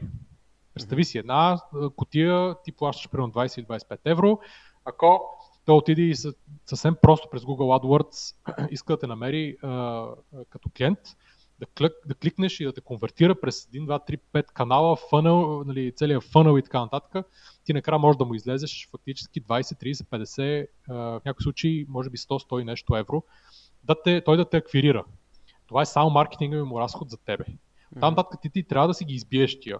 А неговата грос, брутна печалба, фактически от при 25 евро да речем, е примерно 12, 13, 14, 15 евро. Тоест, той, ако не те държи за една година, той губи пари от теб. Да, да, той не те взима за еднократна поръчка, очевидно. Той а, инвестира да. повече от това. Да, и бизнесът е брутален. Бизнесът е брутален. Смятал съм го, правил съм и си тук, гледал съм и техния бизнес и други видове модели. Исках в един момент да стартирам такъв бизнес а, а, нали, за друго. Просто. А, какво ще не... да, какво ще да слагаш котията? Ами, идеята беше да се малко по-различно, т.е. пак ще да са някакви а, такива козметика и неща за ядане, някакви завъртяни, дали пил, дали не пил. Mm-hmm. В случай нямаш толкова значение, колкото тя ще да е насочена към а, възрастни, възрастните хора в България, които фактически нямат пари за, това, за такова нещо. А, и които обикновено а, внуци, деца и така нататък, които живеят в чужбина, им пращат пари и те, да речем, или ги кътат в подюшек и ги дават на някакви ало-ало апаши, или и ходят да си купуват някакви най-ужасни неща за ядене и за такова, които, не, които са зле за тях а, и за здравето. Тоест децата а, им тук... ще правят subscription за да, родителите. Точно. Децата да плащат subscription за родителите и да ги зарадват с някакви интересни и готини неща а, всяка, нали, всеки месец. Mm-hmm. Това беше идеята. Дали, всяки неща бяхме тук с жена и помислили. Това не е ужасна прави. идея. Супер. Идеята е много добра и много неща му направиш с нея, но економиката просто не излиза. Просто не излиза. Както и да го въртиш, случиш, смяташ. Може, не знам, ти си не го сукал и смятал. Да, много, много, много трудно. Това означава mm-hmm. ти толкова време да, да набиеш в това, че с такъв малък шанс за успех, че просто а, не че не може теоретично да стане, обаче mm-hmm. а, нали, ти не видиш, че имаш някакъв буфер в началото. Това нещо да стане и да, да се самоиздържа, нали, никакъв шанс. Mm-hmm. Така, и какво става най-накрая? Аз е, бях инвестирал в третия рунд на, на Foodist.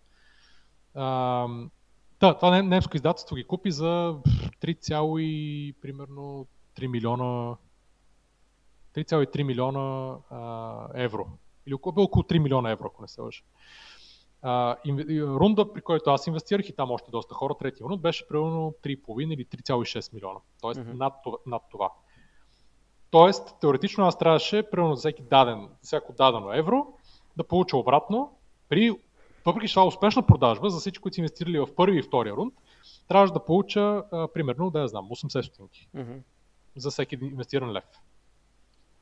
Сега обаче какво стана? И затова казах по-рано, че е много важно да се четат договорите. А, договора, който има платформата компанисто с а, съответно с фирмите, е такъв, че ако а, фирмата примерно е резнала пари на а, Хикс през фирмата, на Едик, примерно на, не знам, в случая 3,6 милиона оценка. Ако в последствие, в последствие рейзне пари при нов рунд на по-малка оценка, трябва настоящите акционери да дадат част от своите акции, да компенсират а, от, от този рунд, който е на, на, по, на по-високата оценка. И да ги приведат в рунда от предния рунд, т.е. на рунда, който е бил, на, на, на който е оценката. Не на предния рунда, ами на рунда, рунда, на който е по-низката оценка. Един вид да им дадат безплатни акции. Разбираш? Това нещо като терминология се нарича down ratchet. Обратното на dilution, може би нещо, или? Да, да. Така погледнато, да. Down ratchet се нарича. Обикновено всички инвеститори искат да го сложат вътре, защото ако има по-нисък рунт, съответно получават безплатни акции и си запазват, нали, не се дайлютват, не, не, не, не, им, не им се удари инвестицията. Mm-hmm. Много зле за фирмите и за фаундерите, защото фактически губят част от своята equity, ако по някаква причина тя може mm-hmm. да... Тоест ти не дилютваш твоя дял, обаче си намаляш дяловете. ти си намаляш физически твоите дялове като Да, ти си ги намаляш, фаундър и даваш ги даваш на, инвес... на старите, на, на, на новите. На новите инвеститори го даваш реално. на новите, точно така. Мгм. Обаче, какво стана там?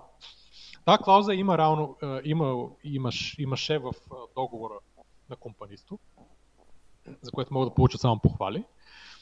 И се оказва по някаква причина, че някакъв доставчик на някакви кутии, примерно, или не знам си какво, на Foodist, а, в предния рунд им е дал, не е инвестирал там, но е дал конвертируем заем. Той е дал, дал им е 150 хиляди евро на заем, а, или всъщност дал им е 150 хиляди евро под формата на заем за някаква стока, която те са взели и не са могли да му платят тогава. И той ми каза, окей, задръжте ги, обаче ако нали, ще ми конвертирате в а, акции, ако, а, понеже искам да работя с вас, ако имате следващ, при следващия рунд финансиране. И идва следващия рунд, в който аз се оказвам, че съм инвестирал на по-висока а, нали, оценка, обаче тогава се задейства тази клауза. А, тоест, идва рунда, аз инвестирам, обаче идва екзит ивента, който е продажбата. И съответно този екзит ивент, тази продажба тригърва а, или активира тази клауза в договора. И всички, които сме от последния рунд на по-високата оценка, изведнъж получаваме повече акции и ни привеждат стоиността на рунда, в който той доставчик по случайност се оказва с някакви акции от втория рунд, който е под цената на, а, нали, на, на която е продадена фирмата. И така ние фактически фаундърите, нали, нали, менеджмента и фаундърите получават по-малко пари, дават безплатни акции на мен и на другите като мен. Ние успяваме да изкараме там 10-15%, а те успяват да изкарат малко по-малко пари. Мгм. И затова казвам, договор е много важен. И клаузи има в него. Втората, и тук ще мина по-бързо. Втори бизнес, платформата CrowdCube, фирмата се казва Flavorly, Flavorly започна като ам, доставка на такива пак храни, добавиха и доставка на бира. Различни такива artisanal бири. Мгм. А, в Англия уж много добре, инвеститори, сериозно, познавам дори лично а, а, единия CEO-то а, и така нататък, и така нататък. Всичко окей. Върви години наред. В един момент какво стана? Свършват парите, бизнесът не върви. Тоест рейзнаха пари през CrowdCube, където инвестирах аз, някаква наистина малка сума. А, всичко върви окей, окей, окей, окей. В един момент явно свършват парите, никаква комуникация с инвеститорите, не знам си какво, взимат, правят нова фирма с някакви уж нови инвеститори, които идвали и новата фирма изкупува активите и бранда и така нататък на старата за 15 цента на долар. Добре. И съответно прехвърлят всичко и започват а, наново с а, нови, инвеститори, нови уши инвеститори и нов бизнес, който прави доставка на джин. Нали, разбирам фирмата да фейлне, защото са некадъри некомпетентни да си изгубиш всичките пари. Окей. Разбирам фирмата да, а, нали, да по някаква друга причина нали, да, да, да загубят парите. Окей. Обаче, това да направиш нова фирма през платформата, да задействаш такава клауза, която има в договора, че, не е, нали, че самата платформа не ти е дала възможността, не, не си е запазила възможността за инвеститорите, които са инвестирали през нея, в случая CrowdCube, те да получат възможността да инвестират в нова фирма при такъв случай. Тоест, тя да ти казват, окей, ако искаш, получи ти, 15, получи тия 15 цента на долара, ако искаш, не де ги получавай, а, а пък инвестирай еди колко си още и ще бъдеш акционер в новата фирма. Тоест, продължи с нас, ако ни вярваш. Да, това си граничи Никакъв с измама. Абсолютно. Абсолютно. Да. И това го направиха. Нали, супер много хора протестираха, не знам си какво, там дига хулелия пред самата платформа, нали, че нищо не са, че са некадърни, некомпетентни и така Мгм. нататък, така така нататък. Срещнах някаква стена от нали, неразбиране и не такова. А, и за, затова, примерно, в момента там, на този етап, нищо не, не гледам, освен ако нещо... Нали, аз имам и други инвестиции през тази, през тази платформа, обаче те бяха преди да стане това нещо. А, включително, между другото, една онлайн банка, а, физическа банка а, в, а, в Англия, която набрал, беше набрала от едно много реномирано VC, после набрал от там а, 1 милион паунда за 60 секунди, беше най-бързата кампания през. CrowdCube и после рейзна пари, голям рунд от още няколко висита, сред които брата на зетя на Тръмп. Той брат ли има, бе? Да, бе. А. Джаред, Джаред Кушнер има брат, Джош Кушнер, който, има, който е VC, много успешен VC менеджер в Нью Йорк а, и който инвестира напред-назад и там съм с акционер с него. Мгм. Добре, добре. Да, както и още някакви хиляди хора. Да, ма няма значение. Да. Е, не, не говориме за тях. Вие двамата сте основните. Ние двамата сме основните. да, аз и Джош. Да. Така, да, та, та, така за този бизнес, нали, за мен е, е, това с тия вина просто е някакво абсолютно безумие. Та, за това нещо няма да успее по никакъв начин. Ще ми свършат парите. А, маркетинг е много скъп, изобщо всичко, което казах. Не знам, за мен е абсолютни, абсолютен палец надолу. Ами, зависи. Аз не знам дали такъв бизнес може изобщо да се бутстрапне. Дали... Само на теория може. Нали, те очевидно имат нужда от пари, така че те не могат. Но да, на теория дали може. Чакай само да кажем какви са, какво се опита да... Значи те искат да рейзнат 110 000 паунда срещу 11%, моля Мгм. се. А, 88% вече са събрани Тоест оценяват се на 1 през милион паунда. Да, фактически да. Общо заедно с новата инвестиция ще са на а, 1 милион паунда. Мгм. За нещо, което... Ам... Искам да видя дали има... Говори ти, докато търся дали имат приход. Някакъв.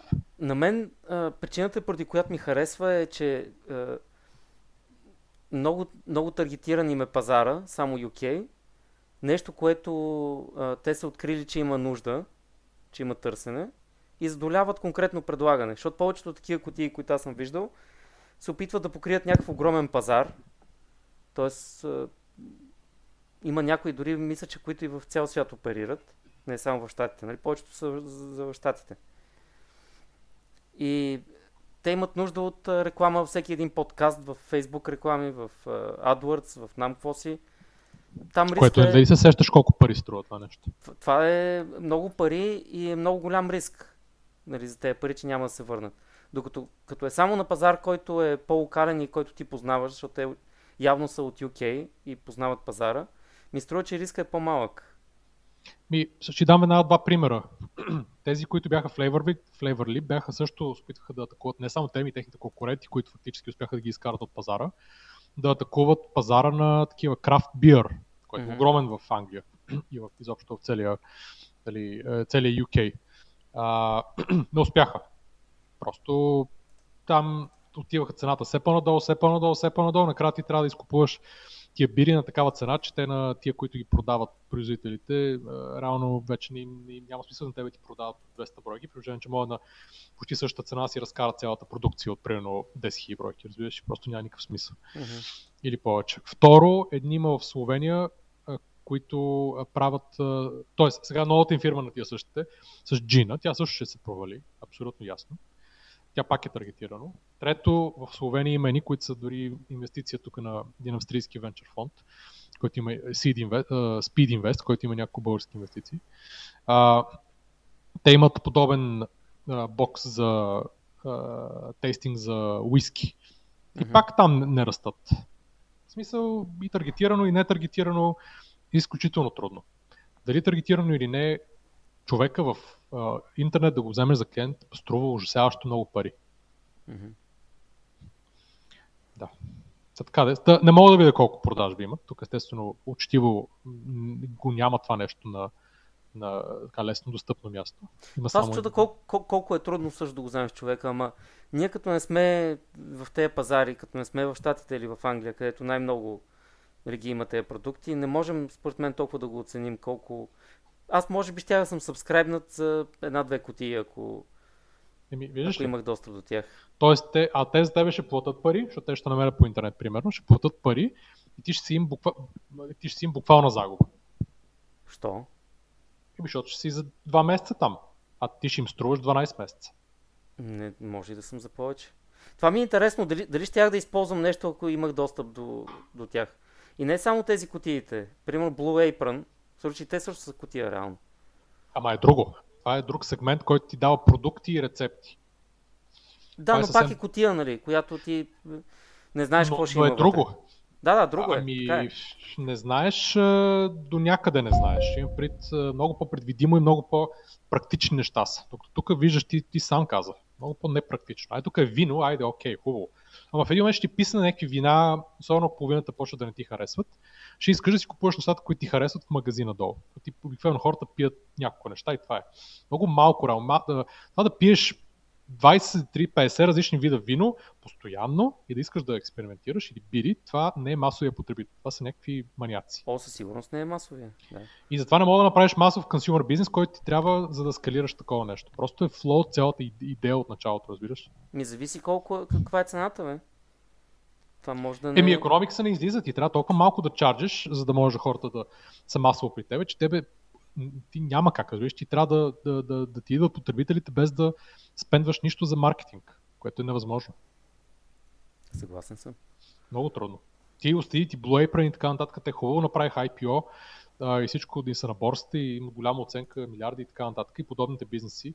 Нали, но това е брутален бизнес. Те също са а, толкова труден, имаха нали, толкова проблеми. И IPO цената им беше под тази на последния рунд финансиране и така нататък. И така нататък. В смисъл, mm-hmm. нали, и там не е, нали, окей. Всички се мъчат фирма, да издрапат. Всички се мъчат, с, нали, защото знаят, че има голям, има голям пазар, обаче много тега. И сега дали какво ще стане накрая, може би тия с най-дълбоките джобове. Те кои mm-hmm. са, не е много ясно. Това са наистина много, много милиарди, които трябва да се изсипат в някаква фирма, за да може тя да се задържи след като скалира. Защото съсипваш много пари, за да скалира, за да си първи на пазара и да го държиш и после още пари за да го държиш при цялата конкуренция, докато изчакаш да умре, още пари после за да го развиваш. Еми също, което е... правят uh, Uber в момента.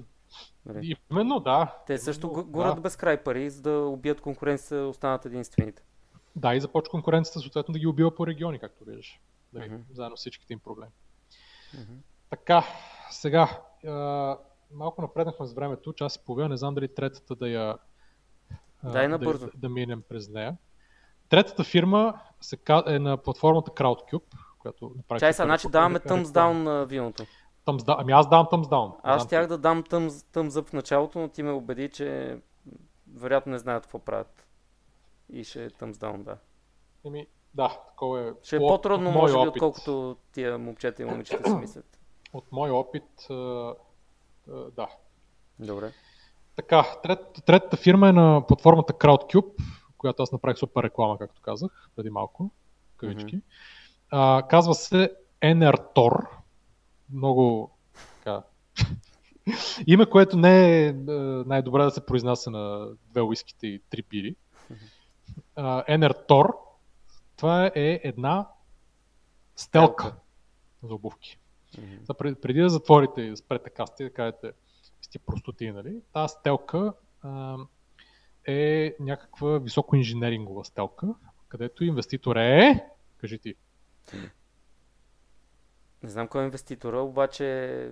А, не, той, е той... е партньор, Юсейн Болт. Да, и инвеститор. Така ли? Юсейн Болт е инвеститор и съответно един от 100 и там не знам си колко а, такива бранд амбасадърс, които фактически да говорят и да казват колко е технически основния страшна тая, тая да, да, тази стелка. Mm-hmm. Така, да, това е фактически правят на някакви хора, които са фанали бизнеса на двама души, фанали са на единия баба му и дядо му са имали бизнес, който правят стелки, те са фанали и са решили да направят, да вземат този бизнес и да го приведат в 21 век. Като направят някаква високо ефективна стелка, която да, и да е за спортисти и за хора, които наистина много тичат, скачат, бягат и така нататък. Uh-huh. А, тоест, много, да, нали, много добре да абсорбира шока. Uh-huh. А, и съответно има някакви филмчета, които показват с някаква фирма, която прави такава технология с е, тим, нали, за да направят, а, за да разработят и имат продукт, който е направен, не знам, може най-вероятно е патентован. И да, идеята му е, че в някакъв процент редуцира болката и нараняванията. Е, значи такъв тип стелки има много. Те не са нито първите, нито последните, които правят такива спортни стелки. Аз... Да, те залагат на модерен маркетинг. Те залагат на модерен маркетинг и основно на Юсейн Болт. Аз се чудя yes. това дали не е просто плей да се използва неговата популярност. Нали? Еми, до голяма степен да, естествено. Всеки би направил такова нещо, използва, ако има някой популярен, който му инвеститори такова, да, да, нали, да го използва това нещо, защото това е име, което продава. То бранда Юсейн Болт Да, да, продава. въпросът е кое е първо. Нали, дали бранда или бранда плюс Юсейн Болт или е започнало и... като идея, бе, тук Юсейн Болт иска да развие някой бранд, защото а, не, не, не. името му не се използва че... достатъчно. Не, не. Гарантирам ти, че това са някакви хора, които са го направили, са отишли и са казали, ще платим еди колко си, ако той не е дал пари за това, че е инвеститор. Не, не, абсолютно, естествено, абсолютно естествено. Въпросът е, че дали е станало както е на филмчето, ти не знам дали изгледа филмчето, в което те са в... Да, предполагам, да, че в един вен и, го показали, и, да. и му показват стелката и казват, ето виж тук страшна стелка и той казва, ей да, супер, ще инвестирам утре във вас и, и ставам uh, амбасадър. Най-вероятно не е било утре, обаче дали, в крайна сметка така е станало, най-вероятно. Дали? Да, защото са му дали добър дил. Да, ми да, това е стандартният начин, по който стават тези неща. Защото обикновено тия хора не си търсят те продукти, ми обикновено продукти отидат при тях и те постоянно трябва да кажат да, не, да, не, да, не. Кой искат фактически да... Ме ми се струва, че той си е търсил продукт, за който да застане. Много би, ме, много би ме усъмнил. Той получава със сигурност поне по 10 подобни неща на всеки ден. Еми да, и той трябва да подкрепи някой от тях. Да, да, ма те идват при него. Ем... Те да, добре, него. добре, окей. Мо, моята мисъл е, че такива има много. И мацки много. Големите брандове е, Adidas, Nike, Asics, нали, тия всичките правят, имат и стелки, имат и маратонки, които в тях си ги има такива стелки, които са да. къстъм понякога даже. Смисъл, това не е нещо ново с high performance стелките. Е, със сигурност не е нещо ново. Ново да. е, че е стартъп на CrowdCube с uh, Usain Bolt. Точно. Но, сега, окей, нали, сега да минем през детайлите.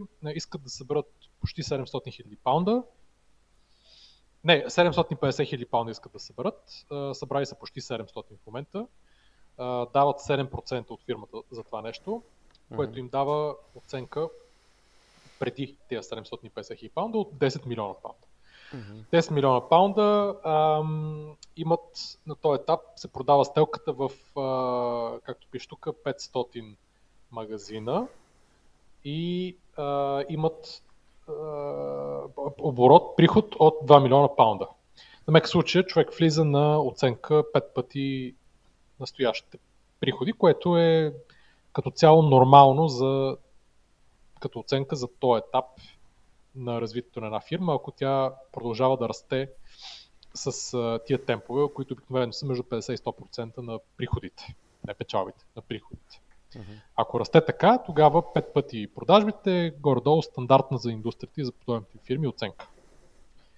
И, имам пред стандарт не само на тия платформи, ами и при VSIT. Сега да кажем защо са тъм с дауновете. А, тук ли? Uh-huh. Ти тъмсдаун ли даваш на това нещо? Да. Кажи, интересно. Ма аз искам тебе да чуя. Моето не е аз, аз, аз, аз още мисля. А, еми ти, защото не си инвестирал, затова реших, че тъм сдавам. Не, не, не, аз го видях а, наскоро. Uh-huh.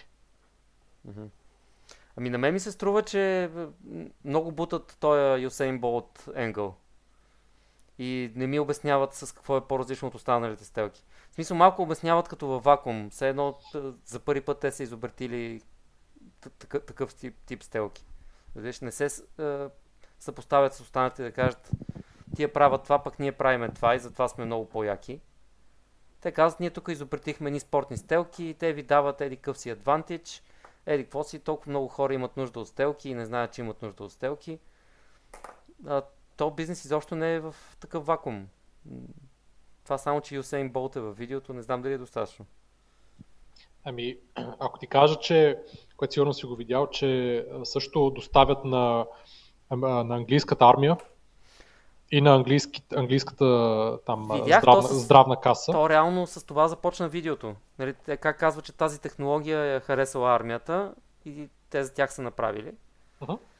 И след това са решили да правят и спортни стелки със същата технология. Видях го това, но не знам този клейм какво означава. Смисъл, в какво, в какво количество доставят. Нали, да не е като ние с робочето, че са привентнали един край и един вандал са хванали. Не знам какво.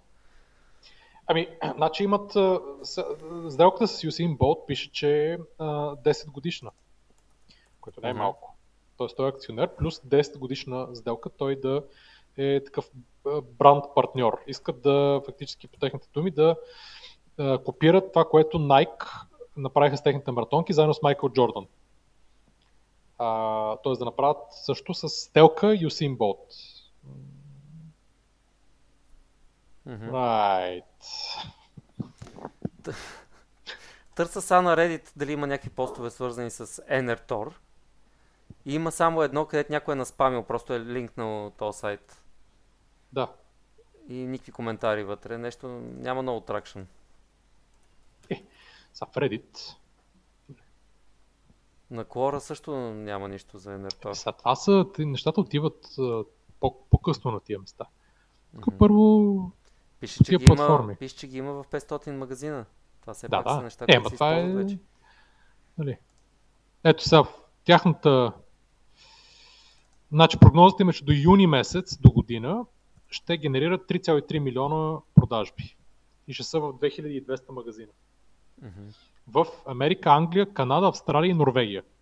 Е, чакай, бе. Няма лошо.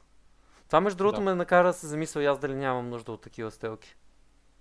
Вече те маратонките ми имат в тях, но Еми, дори да, нямам нужда по-къстъм и по-хай перформанс стелки като тия. Еми, а, ритейл, ритейл цената е между 15 и 30 паунда. Мгм. Да, те нещо. ефтини. Така че. Аз съм гледал и други. Той има много. аз съм... А, не знам. Ам, не знам. Можем само тъм up и thumbs down ли да дадем или можем тъм настрани? Ами, Или не може. Трябва да Значи или то- thumbs up или thumbs down. може настрани, обаче трябва в един момент да стане down или up в някой последващ епизод. Смисъл трябва да има не. follow-up, ако е настрани. Еми не, ние follow-up мога да направим, а тук трябва да му дадем up или down сега, за да може да фалваме up. Това теоретично би го, значи, теоретично би го оставил на радара, обаче, т.е. Да се, да се гледа какво ще стане, обаче интуитивно, без нали, деца вика много да му мисля, а, бих му дал и аз а, а, thumbs down. Що? Ами, по сходни причини, защото обикновено, значи обикновено е, има два, два вида фирми, които като направят някакъв потребителски продукт, използват е, нали, или използваш по, по такъв начин е, и на, на такъв етап нали, някой, някой селебрити, както Мгм. е той, нали, и го използваш, за да може той да ти драйвне сейлс, което означава, че без него един вид. One trick pony си просто малко. Е, ми, просто не е толкова sustainable и няма да имаш Мгм. mm-hmm. сейлс. Мгм. А, и, и това ми е големия проблем, както и, както и на теб, че го пушват. Те го пушват, нали, естествено, колкото могат да го Да, да, колкото трябва да нещо. го пушаш, защото при да издоят, него. да, да издоят кравата. Той сигурно Мгм. нали, се е навил с 10 години, там веднъж годината или два пъти да, да нещо да прави Мгм. за това нещо. Ам, защото обикновено фирми, значи фирми, които се купуват от по-големи бранд, някой да дойде примерно бранд и да ги купи. А, и да каже, окей, това вече го сложим в нашата колекция от стелки или колекция от обувки и така нататък и така нататък. А, това става, когато ти направиш ам, фирма, която, нали, продукт, който да е ориентиран към определената, определената група и тя да има много силен фоллоуинг и ти да си с а, нали, да може да растеш и без чужда помощ. Мгм. Тогава, както е примерно Dollar Shave Club, що ги купиха за 1 милиард? Защото а, направиха продукт с много готин, хитър, гениален и смешен маркетинг, обаче нали, никакви такива външни, някакви ай сега тук да фанеме а, не, не, Федерер и той, той да се бръсне с а, Да, без нашото, нашото нощче или нещо такова. Просто Мгм. тя ще си развиваш бизнеса като. Нали, и го правиш от 0 до, нали, там, прода, когато купиха, продажи примерно 120-30 милиона долара, Мгм. за да го купат за 1 милиард. То купи а, съответно а, Unilever. Кой е това? Еми огромен конгломерат, М. в който има потребителски, козметични и така нататък, и хранителни стоки. М. Така че, да, така че тук по-скоро съм thumbs down, Мгм. дългосрочно. Да. Значи имаме, като теглим чертата, един thumbs up и два, два пъти thumbs down. Ще видим какво ще стане. И сме на едно и също мнение, което е странно. Сме-. Което също е странно, да. Очаквах да има някъде разминаване. Следващия път трябва да се постараем повече. Да, С абсолютно. Boring Kickstart, Kickstarter Невада. Добре, аз мисля, че вече е горе-долу време да се да приключваме, а, но преди да приключим, да имаш ли нещо да, да предложиш или да рекоменднеш на нашите... Предния път слушатели. препоръчах да не се гледа Кинг Конг. Да, дай нещо по-интересно и по-такова сега. Не... Оф, добре, нещо по-скучно, което и на тебе ти беше препоръката преди няколко дена да гледат а, Black Mirror сериала. Това е и след това и да ни пишат, разбира се. А защо да го гледат? Кажи, защо да го гледат? Какъв е този сериал и защо да го гледат? Просто защото съм го препоръчал, как защо? Това е, ок, ти си като... Само, че ти не си Юсейн Болт с подметката. Аз съм точно като Юсаин Болт. Макар, че някой сериал, ако те вземе тебе за консултант, като шефче на Next Episode, можеш да пушнеш много хора да гледат по един или друг начин. Алгоритмично. Е, просто разни хора около мене почват да се светкат на Black Mirror и аз откривам, че много хора не го знаят все още, което е направо е... Кажи за какво става въпрос с две изречения. Значи, както създателя на сериала го описва, това е а, нашето бъдеще, каквото би могло да бъде след няколко години, ако не сме внимателни. Тоест, винаги в него има някаква технологична нещо технологичен напредък, който се е случил, който ни е позволил да правим неща, които сега не можем, но евентуално бихме могли да, да можем да ги правим след 5 или 10 години. Тоест всичките това са някакви възможни варианти на нашето бъдеще. И винаги има някаква черна нотка в тях. Доста черна понякога. Както ти си открил си един-двата епизода, които си гледал. Но Да. има доста по-страшни от тях. Та, не знам как да го опиша. Всеки епизод е различен. Всеки епизод е в различна... В различен свят едва ли не се развива, но той винаги е някакъв близък до нашия свят. Само някаква лека технология има, която тук я няма. Или нещо друго. Каста винаги е различен, различни са актьорите. Но обединяваща тема е това. Близко бъдеще и нещо, което е от гоннал wrong, да се казва. Нещо, което не трябва да допускаме да, да се случи. Не всички епизоди, но Гоннал Ронг. гоннал wrong. Почти. Просто няма да коментирам. Изборът ти на, на думи тук. Гоннал Ронг. Дали така кръстим? Така ще кръстим епизода накрая. Гоннал Ронг. Еми, те няколко А. неща гоннаха wrong тук. Наистина, да. Окей, okay. моята препоръка е а, всички да отидете на линка, кой, който а, ще е постнат а, под епизода и който води към сайта на а, Свет Люнаков от Софтуерния университет и който а, преди е, извед, няколко, няколко седмица, да речем, или преди няколко дни, а, имаше лайв Q&A сесия в Facebook, а, която аз съвсем случайно хванах и мога искрено да го поздравя за това, което направи. А, наистина съвсем случайно се за, за, го хванах и още по-случайно се заслушах за това какво става. Но какво прави той? Сяда и реално беше си озаглавил а, а, диспозицията на кои са четирите най-търсени професии в софтуерната индустрия за 2017 година. И каза, окей, това са JavaScript developer, C-Sharp developer, Java developer и PHP developer и казва, каза накратко защо според него, т.е. аргументите, защо това е така. Това, което вижда, а той реално като дали, човек с много, много години опит в, като програмист и като, дали, а, и като сега от доста години също съосновател на софтуерния университет, има много добър поглед върху всички тия тематики. Не само какво, как се преподава и какво се преподава, ами какво се търси а, от фирмите, кои хора се реализират, какви са трендовете в програмирането и така нататък. и Така нататък. Сега аз в програмиране не разбирам абсолютно нищо, обаче това, което беше интересното, е не толкова това, което той е казал, т.е. неговото резюме. А след това всички хора, които бяха над 100 души в, в Фейсбук, имаше и модератор, който тех, всички техни въпроси, или почти всички техни въпроси, а, свързани по темата или много често и не по темата, ги му ги пействаха в един Google Doc и той реално започна да отговаря въпроси на, а, на тия, които бяха. Еми, нали бил Q&A? Да, лайв чат, лайв Q&A. Uh-huh. И така, в рамките на 3 часа и половина почти, той отговори на 90 примерно 3-4 въпроса, нещо такова. Uh-huh. Uh, което беше, мисля, супер полезно за хората. Uh, и дори за мене, аз фанах някаква част от това нещо, но това, което фанах, uh, ми хареса много и начинът по който той говори, и начинът по който обяснява, и примерите, които дава нали, на всяко ниво и по нали, високо ниво и по-низко ниво, някой супер начинаещ, нали, всякакви въпроси имаше. Говори от свой опит и, от опита си като това какво вижда и това какво мисли, че ще става и така нататък. И така нататък. Тоест, и нали, дава много практична информация.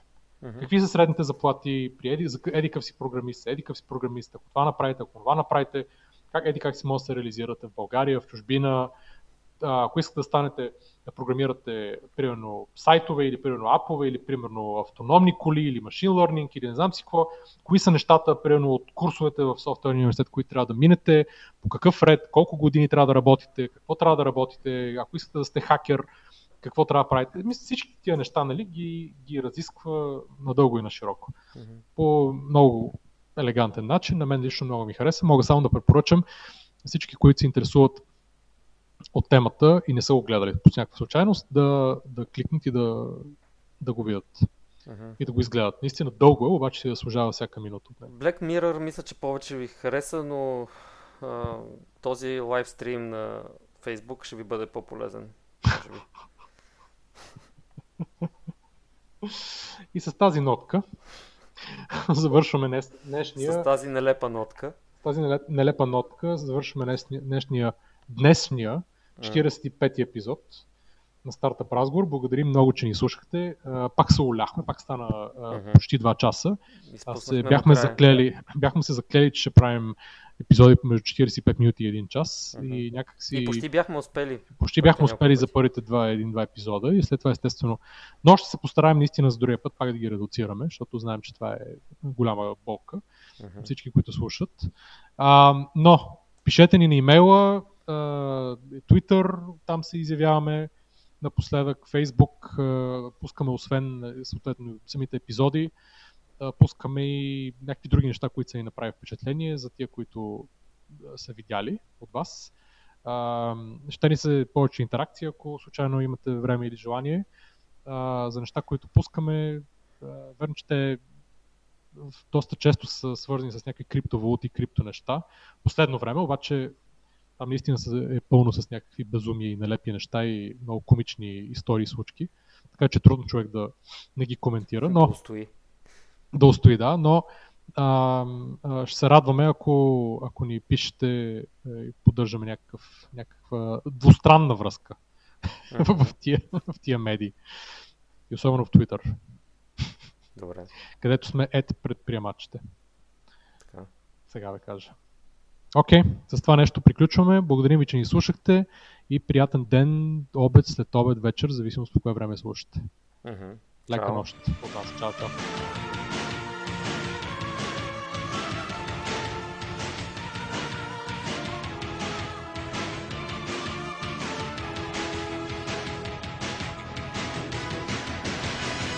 Trust me, I know what I'm doing.